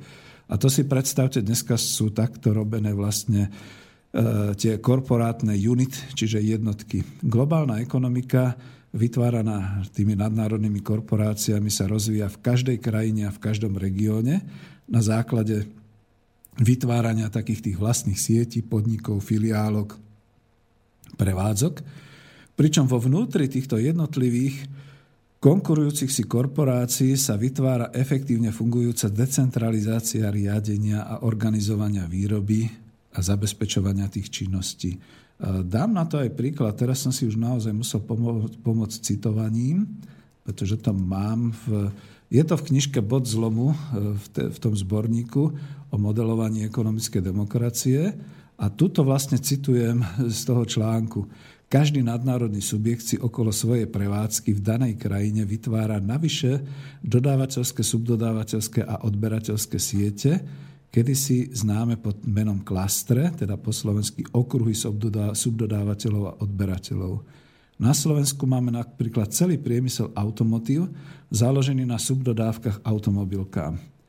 A tento pojem klastre nakoniec prevzala oblasť verejnej správy a samozprávy, ktorá ich takisto buduje ako okruhy spolupracujúcich, kooperujúcich samozpráv s miestnymi organizáciami a podobne. A dnes teoretici manažmentu sa zaoberajú... Preruším, ano? máme telefonát. No, Dobrý tak... večer, počujeme sa? Super, dobre. Mhm. Dobrý večer, pozdravujem pani v Bratislave, Peter na mesto. Peter. Pána Martina a, no jasné, a Petra, Petra Vanku. Ďakujem, ďakujem. Díky, som rád, ale veľmi stručne, pretože ma tu stručne. Martin prerušil uprostred slova. Pán Peter, vy stále tomu veríte, že, že tie družstva padli na základe toho, že uh, ľudia, henty, čo im to dali, teda čo to sprivatizovali za korunu, že neboli schopní, oni to jednoducho podľa mňa schválne zrobili, nie, že neboli schopní ľudia to, v tomto máme jasno. družstva v tomto to, máme to, jasno. To, čo, to, toto, je, toto je reč pána Jana Čarnogórského. Toto, to, to sú jeho slova. Ale ja s tým vôbec nesúhlasím. Oni, Zastavím vás, pretože roz... ideme niekam inám. Nie, nie, nie, nie, nie prepač. Nie, nie, nie, ideme niekam tie inám. sa e... tak, že sa jed, jednoducho tým obchali, do, obchal sa, tí ľudia sa obchali do, do zadnej časti tela Mečiarovi, VPN-károm tak nie a vzlom, ale neviem, či máme vypnúť, alebo čo, lebo toto, e, s Čarnogórským bude zvlášť relácia, ale pokiaľ tam budete takto hovoriť, tak v podstate on zloží takisto mikrofón. Veď, však nech zloží, no veď keď je no, taký no. veľký ekonom a tento však nech zloží a čo? Nie, však, pretože to, to pozrite, si, pozrite si, kedy Viete vlastne ako? bol ten zákon o transformácii. Ten bol predsa v auguste alebo v júli 1992. Potom si uvedomte, čo bolo v roku 92, kde sme žili a kto no, príjmal tie zákony vo federálnom zhromaždení. Áno, Samozrejme, že má, nebol vo vláde, hej, nebol vo vedúcich funkciách. Samozrejme, že bol, mal zodpovednosť, no, ale tak, tak no, to potom pohode. urobte tribunál pre všetkých politikov za posledných 26 a, rokov a budete počkajte, spokojní. Ne, ale nie, áno, nie, nehnevajte sa. Tak, nie, nie, prepačte. Ne, dneska nebudem, dneska nebudem o tomto diskutovať. rokov posledných. O tomto bude špeciálna relácia. Ďakujem, dovidenia. Dobre, pán, pán Peter, no, dobre, majte hej. monológ. Mám do, monológ. Do počutia. No, majte. Hej. No, takýchto ľudí som, kľudne poviem, ako školiteľ posielal za dvere s tým, nech si dajú na môj účet pivo v bare a potom sa s nimi povyprávam, pretože prišli s myšlienkou, ktorá bola úplne od veci a úplne o niečom inom. Riešili si tam svoj emotívny, negatívny vzťah k niekomu a toto sa stávalo bežne. Takže prepačte, milí poslucháči, o tomto je tá disciplína. Pevne verím, že vy máte veľkú chuť sa prezentovať a volať a nandať to niekomu, ale prepačte, pokiaľ mám tú možnosť a tú zodpovednosť, tak to nedovolím. A tuto s kamarátom z námestova, veľmi som ho rád privítal, keď mi pomohol v tej jednej relácii, kde som nedostal hostia, ale takéto veci, no tak na čo? Takže sa vrátime naspäť a budem to musieť zopakovať trošku znova, pretože sme úplne ušli od myšlienok. Hovorili sme o tom, že skutočne trendy v hospodárskej decentralizácii sú dneska o tom, že e, naozaj organizácie nadnárodných spoločností po celom svete, v danom kontinente a prípadne až kaskádovite dolu v jednotlivých krajinách a ešte jednotlivé e, regióny až na nejaké lokálne prevádzky spúšťajú v úvodzovkách rovnaké výrobné a organizačné procesy, prispôsobované daným miestnym potrebám, pričom celý výrobný proces a iné činnosti sa dajú v každej jednotke jednoducho takmer kopírovať vo všetkých jednotkách kooperácií. Ja viem, že toto teraz znie trošku teoreticky, ale tak si uvedomte, že tu máme tri, o chvíľu potom budú štyri e, výrobné automobilové fabriky A keď si pozrete trošku tak západnejšie, tak Češi majú ďalšiu automobilku, v podstate rovnakým systémom pracujúcu, len je to iná značka, iný vlastník. Maďari dolu tuto v, e, v Diery a tuto majú ďalšiu automobilku, zase podobne vyrábajúcu. Rakúšania a Nemci majú ďalšie automobilky a je to presne o tom. Prečo to uvádzam? Pretože tomuto procesu decentralizácie výroby, ale modelovania rovnakých činností všade, kde existuje daná prevádzka tej nadnárodnej spoločnosti, tomu sa hovorí fraktálne usporiadanie. Je to podľa toho matematického modelu a grafického znázornenia fraktálu a dúfam, že aj môjmu priateľovi z námestova to dojde a na budúce v úplne inej relácii sa presne opýta na ten fraktál, keď si to naštuduje. Prepáč, naozaj ma to trošku podráždilo a e, znázorňuje fraktál do nekonečna ten istý vzor smerom dolu alebo hore. No ale čo to pre nás znamená? To je nakoniec dobre.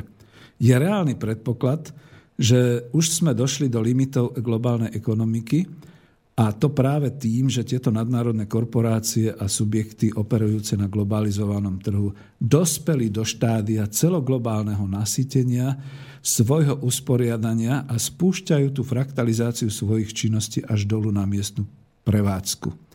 To znamená, že oni už pokryli svojimi výrobnými a hospodárskymi činnosťami každú krajinu. Včera to dobre Marian Vitkovič povedal, že s výnimkou tých rozbitých a rozrušených krajín, ktoré sme si vybombardovali a spôsobili, tam tie fraktály nie sú. Ani nemôžu byť, pretože tam nie sú už ani ľudia. Tam vlastne skončil taký normálny život. No a nebude nič fenomenálne jednoduchšie, ako pri transformácii súkromného kapitálu na ten verejný kapitál, teda pri zavádzaní ekonomickej demokracie, začať priamo s najvyšším vedením nadnárodných spoločností, zachovať ten trend fraktalizácie a doplniť tie potrebné prevádzky na štátnej, regionálnej alebo miestnej úrovni tak, aby boli prevádzkami pokryté všetky územia a došlo k tej možnosti decentralizovať pôvodne súkromný majetok nadnárodnej spoločnosti pri súčasnom zachovaní organizačnej jednotky na úrovni danej krajiny. A ja to poviem tak, že koľko takýchto kapacít napríklad len vzniklo na Slovensku na zelených lúkach alebo v tých priemyselných zónach, a pritom sa prakticky okrem ťažby lacnej pracovnej síly alebo zvyšovania exportu krajiny či HDP týmto vlastníkom ničím nepodielajú na rozvoji regiónu či miesta, kde sú umiestnené. No a prečo som to hovoril? E, mnohí sa pýtali, a dokonca aj Peter z námestova, že ako si to predstavujem v takej tej veľkej celosvetovej e, úrovni. No tu je tá odpoveď. E, my predsa nebudeme a nesúhlasím ani so vzdorákmi, aby sme teda robili to, že prídeme pred fabriku, dobijeme ju možno tankami a proste znárodníme ju a zničíme ju a potom budeme stavať na troskách. E, nie, my si pekne počkáme, respektíve dohodneme sa a keď to už bude naozaj e, záležitosť nie jednej krajiny, ale povedzme celého ekonomického bloku, čo ja viem, Európskej únie alebo dokonca celokontinentálneho, tak jednoducho tí vlastníci, ktorí majú tie korporácie, v podstate budú už tak ďaleko, že už budú odtrhnutí od toho svojho vlastníctva, tak im to jednoducho zavrieme, právne povieme koniec, nehajte si nejaké svoje majetky, choďte si na svoje ostrovy, tam si dožite v tom prepichu, ktorý máte a nás tu už nehajte pôsobiť. A jednoducho v tých krajinách sa zrazu zistí Slovensko 4 automobilky, Česká republika 2 automobilky, Maďarsko, no hádajte koľko automobiliek, myslíte len jedna? Rakúsko dve automobilky a tak ďalej.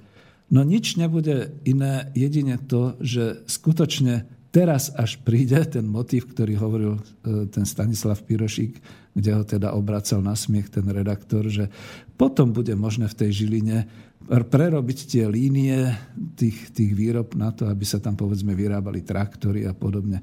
A tu budete zase potrebovať to RVHP.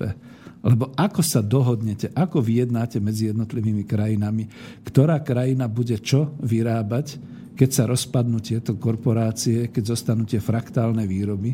a budete mať v štyroch alebo piatich krajinách okolo seba možno 10 automobiliek vyrábajúcich ten istý sortiment, len roznú inú značku. To bude musieť byť nejako odlišené a nejako pretransformované, nejaké iné technologické linky a nejaké iné výrobky sa budú vlastne robiť. A tu je tá nádej, že to pôjde pokojnou cestou, pôjde to transformáciou, skoro by som povedal, že to môže byť presne taká, síce pracná, ale predsa len postupná transformácia, ako boli transformované tie československé podniky. Žiaľ Bohu, tie boli utopené, tie boli vlastne odsudené na zánik, kdežto tieto podniky by mali ďalej prosperovať. Samozrejme, každý po dohode, po kooperácii, po špecializácii v niečom inom. Za to som tam uvádzal to RVHP, pretože ani len Brusel nemá tú silu ekonomickú, a žiaľ Bohu má len mocenskú a finančnú, dohodnúť medzi jednotlivými krajinami tú rôznu štruktúru výroby, aby to teda nejak spoločne sedelo, pretože naozaj nám tie korporácie vytvorili niečo totálne nezmyselné. V dvoch vedľa seba susediacich krajinách sa vyrába to isté, vyrábajú to tie isté, rôzne tie e, subjekty, e, sub, subdodávateľi a podobne. A nedaj Bože nastane kríza, tak to padne vo všetkých. Takže urobme s tým radšej niečo pokojne, pokojne transformujme a pokojne urobme. No a mrzí ma to Peter z námestova, ale naozaj, ako, nechcem byť zlý, ale tak ako, dočkajme sa toho Čarnogórského. A on keď príde, tak čo? Zavoláte potom 5 minút pred skončením relácie? No veď o tom to je. Prepačte, keby ste mi položili otázku na RVHP, budem ten najšťastnejší človek, ktorý vám bude odpovedať. Týmto to končím, týmto sa vyrovnávam s týmto problémom. Opýtam sa Martina, či máme niečo. Vyzerá to teda, že nie. Ale máme dve otázky, prišli do nášho bratislavského štúdia. Budem bytý. Otvoril som schránku poštovú. Môžem prečítať? Áno, hej, hej. Vo firme so zamestnaneckou samozprávou budú, predpokladám, rozhodovať o riadení firmy všetci ľudia. Dokážu fundovanie rozhodnúť o tom, či investovať alebo neinvestovať do nových technológií namiesto toho, aby si hospodársky výsledok rozdelili? Tí mudrejší, fundovanejší vo firme budú musieť byť zrejme veľmi silní, neformálni vodcovia, aby presvedčili väčšinu vo firme. Čo ak prevládne nejaké pohodlie alebo strach z riskovania? Alebo o takých veciach nebudú rozhodovať všetci, to bude v rozhodovaní manažmentu a všetci budú rozhodovať skôr o cieľoch lebo chybou demokracie je to, že nakoniec rozhoduje tá menej gramotná väčšina a tí schopní, talentovaní, tí ťahúni nikde, ne, nikdy neprehlasujú tú väčšinu. Konec otázky alebo komentára. Mm-hmm. Nie, je to otázka tak trošku z iného rožka.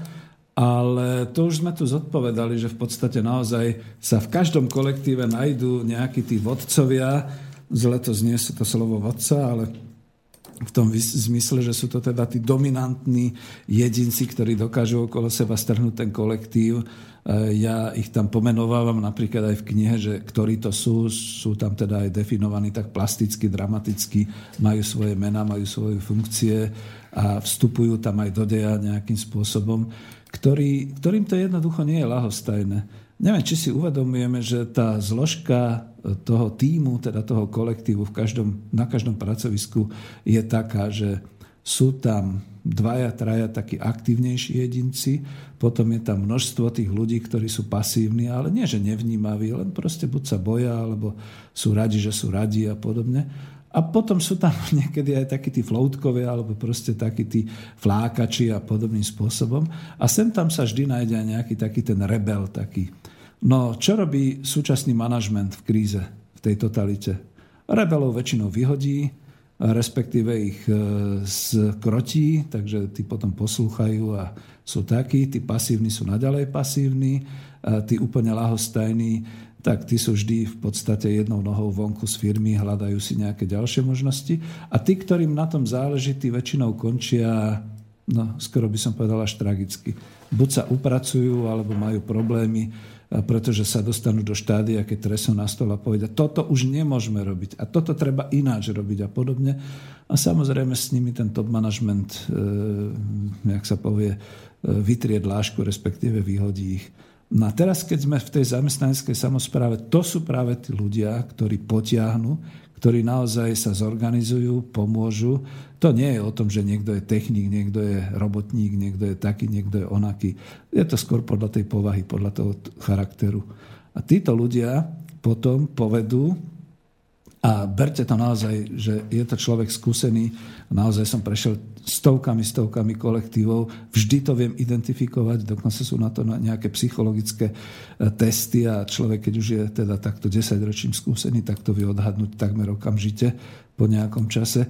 Títo ľudia vlastne vytvoria to jadro toho vedenia tej zamestnaneckej samozprávy, ale nie kvôli sebe. Presne kvôli tomu, aby to fungovalo. Tí potom presviečajú, tí sa potom medzi sebou dohodnú, kto čo naštuduje, čo povie. A tá zamestnanecká samozpráva nerozhoduje tak, že ráno prídem do práce a všetci chodíme od pracoviska ku pracovisku a prikazujeme a rozhodujeme sa, čo budeme robiť. To je naozaj tým spôsobom, že raz za čas je členská schôdza toho družstva alebo nejaká schôdza toho, e, tej zamestnaneckej samozprávy.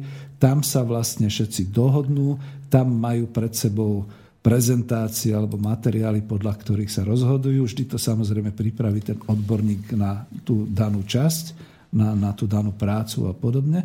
A tam sa potom rozhodnú. Samozrejme je to, že jeden hlas, jeden pracovník a tak ďalej a nechcem povedať, že je to skúška pomocou metódy pokusu a omylov. No ale keď sa podarí niekomu strhnúť ten svoj kolektív, takže zahlasujú a to hlasovanie bude chybné, teda v zmysle nesprávne, že niekde na konci roka zistia, že to nebolo správne, však oni na to sami doplatia. Tam na to nedoplatí nikto iný, len oni. Tak to potom znamená, že na základe tejto skúsenosti už od januára budú múdrejší a budú ináč hlasovať a budú sa teda ináč tých faktov držať. A buď to bude fatálne, že teda tá firma skončí, lebo niekto zle rozhodol, rozhodol o veľkom nákupe a podobné veci, alebo sa poučia, že budú nejaké škody, samozrejme, pohádajú sa, udobria sa, a proste to pôjde ďalej tak, ako to na pracoviskách býva, ale nebude už nad nimi stať žiadny top manažér, ktorý bude prikazovať vo svojom záujme, ani žiadny vlastník, ktorý len pošle mail, že musí to byť takto a bodka. A tým to skončilo. No to je to, čo je nádherné a na druhej strane samozrejme je e, naozaj otvorené a riskantné. No to je ako keď idete na cestu. Ja dávam taký príklad, neviem ako vy, ale ja som vždy a to som už šofér pomaly od 74. roku, no nejaká tá malá nehoda je, ale nikdy nie je nejaká veľká, že vždy, keď idem na cestu, si uvedomujem jednu vec. No čo keby som sa rozlúčil tak, že naozaj z tej cesty sa už nevrátim. Je to proste riskantný podnik. Aj tá cesta autom a aj toto podnikanie, tieto zamestnanecké samozprávy. No o tom je život. To je jednoducho tak. Žiadne záruky tam neexistujú ale vždy je táto záruka vyššia ako tá záruka, presne sa vrátim k tej atomovej elektrárni, že tam nejaký pitomec vlastník povie a rozhodne to takto a bude rozhodovať úplne zle, pretože bude mať iba kritérium peňazí alebo iba nejaké iné osobné emotívne kritérium. To sú tí Rakúšania, ktorých som spomínal alebo, podobne. A nebudú to rozhodovať medzi sebou odborníci v tom kolektíve ani hlasovať o tom, O, to bolo vyčerpávajúce, takže takto. Ešte? Áno, prečítam ďalšiu otázku. No. Zažila som a aj som počula o viacerých prípadoch firiem v nedávnej minulosti, kde si kámoši urobili SROčku, rovnocene sa delili, spolu rozhodovali, mali rovnaký kapitálový vklad, rovnaké mzdy. Vyzeralo to, že fungujú ako zamestnanecká samozpráva. A keďže doba bola ťažká, bola kríza, postupne sa tam diali čudné veci. Všetci začali tunelovať vlastnú firmu. Ani nie tým, že by z nej niečo brali, ale tým, že si každý robil bokom fúšky do vlastného vrecka a neprispieval všetkými príjmami do spoločnej kasy. Nakoniec skrachovali, respektíve ten jediný poctivý ťahuň sa na to vykašľal. Ako sa týmto javom vysporiada zamestnanecká samozpráva? No, čítam od otázku, ale zvoní telefon medzi tým. No, skúsme. tak, dobre. Áno, počujeme sa? Uh-huh. No počujem, Martin, to som ja ešte, Peter. Aha, no, tak Peter, nech sa ne- páči. Peter, Sa no, nehnevajte, po, po, sa nehnevajte. Nehnevám, ja vám niečo hovor sa. napíšem, hej. Ja som není, že, viete, ako ja som není 20-ročný chlap, e, ktorý, to, ktorý nevie, ako to bežalo, alebo 30-ročný, ktorý nevie, ako to... Ja si pripadám ako... vie- Viete, ako keby ste mi to opakovali celú tú históriu, ja to poznám všetko. Ja si to dobre pamätám, úplne, úplne kto kedy v ktorej vláde bol, ako úplne si to pamätám. A čo sa robilo. Uh, takže, viete, ako ja mám prehľad. Len ja si prima, pripadám potom ako primitív, keď toto, mi to opakuje sa stále ešte dookola, že čo a, a nikto zodpovednosť za to neniesie, tak to je, smo, to, to je smutné toto. Peter, Smutné. to sú emócie, ja takto. tomu rozumiem, Pán, pán no. Peter, po, prosím vás, nejakého maila, ja vám napíšem. Napíšte. A vravím, že dobre, teraz No. nie, ale námestovo poznám a ja sa celkom rád tam s vami stretnem a povyprávam Dobre, sa. pohode, no, pohode. Dáme si No, potom ale- takéto rande. Ale viete, no tie otázky musíte mať ako v súvislosti s tou Ja- ja témou, viem, lebo je. potom je to úplne inde. Veď, ale Dobre. počúvajte, vy, vy tiež všeobecne rozprávate o, o všetkom. Nie, ja, keď to sa opýtam niečo osvetovo. na, na družstvo, hej, na družstva, že prečo padli tie družstva, no, tak Á. viete, ako vy mňa hneď odbrzdíte a zabrzdíte teda a poviete... Teraz už to je brzdíte vy mňa, témy. ale veľmi to, to rýchlo vám poznám to- už takéto. E, Peter, veľmi Prosím? rýchle vám to poviem troma vetami. Dobre? No počkajte, počkajte, to, toho mail- maila mi nedáte. No čo mail? E, Vy potrebujete mail studio zavináč e, slobodnyvysielač.sk Ja, to, ja ten mail mám, ale váš nejaký nemáte. No, do rozhlasu ho takto nebudem hovoriť. Uh, vy ho dostanete zo studia, keď tam napíšete svoj mail. No dobre, ale tak, aby sme už si nerobili Tak to- osobné. to- dobre, ja No, v poriadku, ja vám tri vety, tri vety na tie družstva. No, no, no. Dobre? Hej. Prvá No, veta. e, Ľudia vedia všetko zneužiť. To je samozrejme. To znamená, že keď došla možnosť transformácie družstiev na súkromné akciové spoločnosti, ja to budem takto volať, tak sa to zneužilo vo veľkom. Zneužilo sa to, niekto to možno myslel dobre, ale zneužilo sa to presne tak, ako keď v privatizácii ľud Československa dostal majetok a takisto ho popredával, sprivatizoval a podobne. To je prvá veta. Druhá veta. Nikto nebránil polnohospodárom v prosperite okrem ich samých. Uh, Ja som bol dokonca chvíľu ešte v 92. na Interkope, ešte stále to považujem za druhú vetu, na Interkope a videl som v tej oblasti importovania, ako si všetci nehorázne nakupovali všeličo možné, a to boli družstva, pre seba, lebo sa báli, samozrejme tam boli potom tie veľké skoky v menových otázkach a podobné veci, ale ako potom vlastne o rok, o dva roky tí istí ľudia boli už niekde inde ako SROčky. Takže to je tá druhá veta, stále je to o tom, že bola to nenažeranosť a nevychovanosť. A tretia veta, že samozrejme e, má to vplyv e, takisto tá politika, ako bola. A tu si treba položiť otázku, komu to prospelo a prečo bolo nutné rozbíjať to celé družstevníctvo, ale ako otázka doktora Čarnogurského, prepáčte no, e, ja už poviem tak, že je to už tak starý človek, že dneska mu už neubližíte, aj keby ste ho zase s prepačením zavreli do basy. Ale tá politická zodpovednosť tu nie je len na ňom. To je aj na Klausovi, to je dokonca aj na všetkých našich prezidentoch, aj na našich predsedov vlád, aj na pánu Oberhauserovi, ktorý bol v tom čase minister polnohospodárstva a v podstate na všetkých politikov zo všetkých politických strán, ktorí vtedy boli na Slovensku v tom vedení. To znamená aj komunisti, aj SDL, aj všetci ostatní. Takže čo teraz chcete pre Boha riešiť? Ale to nie je otázka, to je básnická. Peter, ideme do záveru. No, Prepačte, skončil dobre, som. Dobre, takto, jasné. Ja vám napíšem toho mail No, a potom... dobre. Mhm. Ja ne, neodsudzujem žiad, žiadneho jedinca, žiadneho jedinca. Ja Hej. odsudzujem všetky vlády, čo tu boli doteraz. To je síce pekné, ale naspäť jasné. cesta nemožná. Všetko. Naspäť cesta Prosím? nemožná. Vpred sa ísť musí. Hovorí to No, štúr. veď, Pet, No. ale viete, ako mladí to nepoznajú, takže to je také, no. Dobre, ale veď to sú trošku iné relácie, respektíve, no, tak už sme sa raz dohodli, že zavolajte na začiatku a podľa toho sa budeme držať. Keď, keď hovoríte niekde v strede a skočíte do Dobre, myšlienky, je to dobre, jasné, nepríjemné. OK. Ja hovorím, No. že len tú, presnú tú Dobre, díky legislatívu pekne, treba upraviť jasné. tak, Hej, že 30 no, rokov nie sú, nie sú za Dobre, to ale to neurobím ani ani vy, pretože my nebudeme no, ja, v Národnej ja, rade, ja, ani parlament, no, keby no. sa tam nejaké správne strany tak. dostali, ktoré tam Dobre, ale to už je iná téma. Takže Skončili to sme. je iná téma. Dobre, dobre. dobre díky. Dobre. Pošlite mail. ďakujem, majte sa. Mm. Ako naozaj, no, žiaľ Bohu, no, s týmto mám skúsenosť a vravím, že e, s ľuďmi tohoto typu ako Peter som sa potom väčšinou doslova opíjal niekde e, po skončení toho školenia a sedeli sme do polnoci a vyprávali sme sa o tom.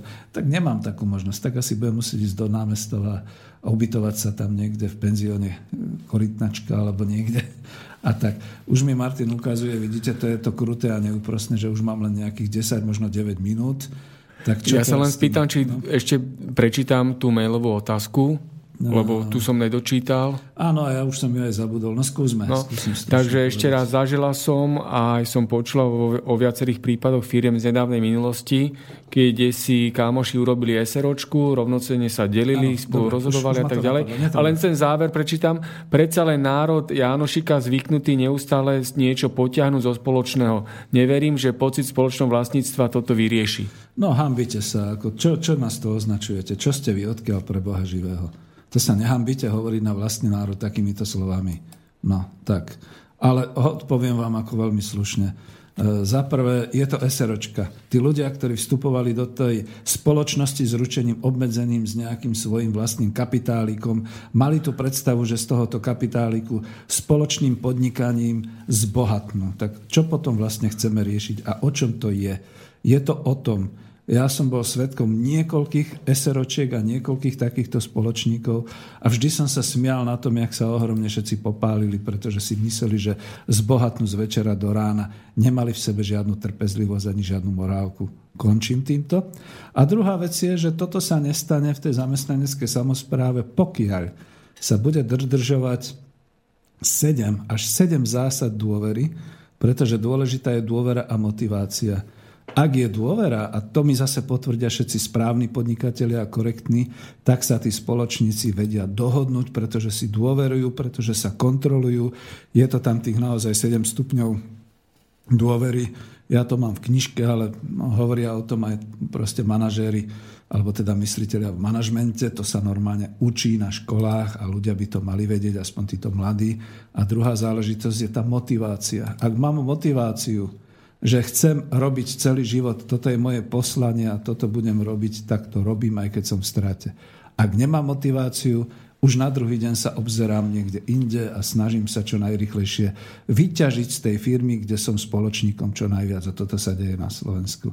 No ale pourážali ste hodne Slovákov, takže čo teraz s tým urobíme? Asi budeme pokračovať. Dobre, no mám už veľmi málo času a, a vidíte, vy to beriete tak, že dobre, ja školím, prednášam a nepustím nikoho k reči, ale tak vy ste zase pre zmenu mňa teraz nepustili. Ja tu mám ešte tézu, e, ktorá sa týka naozaj toho verejného finančného hospodárania, pretože ak sme si tam dali dosť ťažkú tému a táto téma naozaj znela, že e, je to skutočne o zdrojoch Slovenska a schopnosti organizovať hospodárstvo Slovenska, tak si treba uvedomiť, že tie zamestnanecké samozprávy a vôbec teda tie podniky, to je základ. To je to, aby sa obnovili vlastne nejaké tie národohospodárske e, kruhy, národnohospodárske celky takým spôsobom na Slovensku, aby to fungovalo medzi sebou.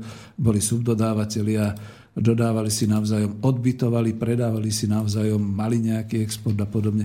Nad tým je postavený ešte trh. Za to som potom uvádzal aj tú RVHP trošku vysvetlil, pretože to nemôže byť taký trh, ako je momentálne, že proste e, ľudia vystrčia hlavu zo svojho podniku a niekto im ju usekne, alebo proste snažia sa a nesmierne náklady, nehorázne časy vydávajú len na to, aby sa niekde marketingovo uchytili a potom zistia, že vlastne to nedokážu vyrábať v takom množstve, ako chce zákazník a podobné záležitosti. Čiže to je aj o tej kooperácii, to je aj o tej spolupráci a podobných veciach. A tá tretia vec sú vlastne tie finančné záležitosti, pretože eh, no, už na to asi fakt nebude času, ale skúsim aspoň kuštik z toho vybrať. Eh, my máme momentálne krajinu, štát Slovensko zadlženú. Zadlžený je štát, zadlžená je verejná správa. Veľmi sa zadlžujú už aj ľudia, obyvateľia, občania a to sme integrovaní do Európskej únie, máme spoločnú menu a tak ďalej. No a to v podstate je strata suverenity a strata nejakej tej ekonomickej slobody. No a ako, teraz ako sa to vymotať, pretože to malo byť trošku na dlhšie, táto strata suverenity a táto nesloboda vlastne vedie k tomu, že my nerozhodujeme, už je len minúta, no vidíte, tam som sa dostal. My nerozhodujeme vlastne o našej mene ani o našich financiách, za to rozhodujú nejakí iní. A tie verejné financie, tie mali byť skutočne v tom zmysle, že všetky tieto podniky, ktoré sú v národnom hospodárstve, odvádzajú a, a, a skutočne vytvárajú finančné zdroje pre štát, pre verejné financie a tieto potom dokážu ďalej financovať všetky tie potreby spoločnosti. Toto sme stratili. Už asi viac ani nedokážem povedať, ale tá tvorba národného hospodárstva je presne o tom, že toto obnovíme. No a sme na konci. Vidíte, Martin je nemilosrdný, takže ďakujem Petrovi a žiaľ Bohu, o tomto je dneska.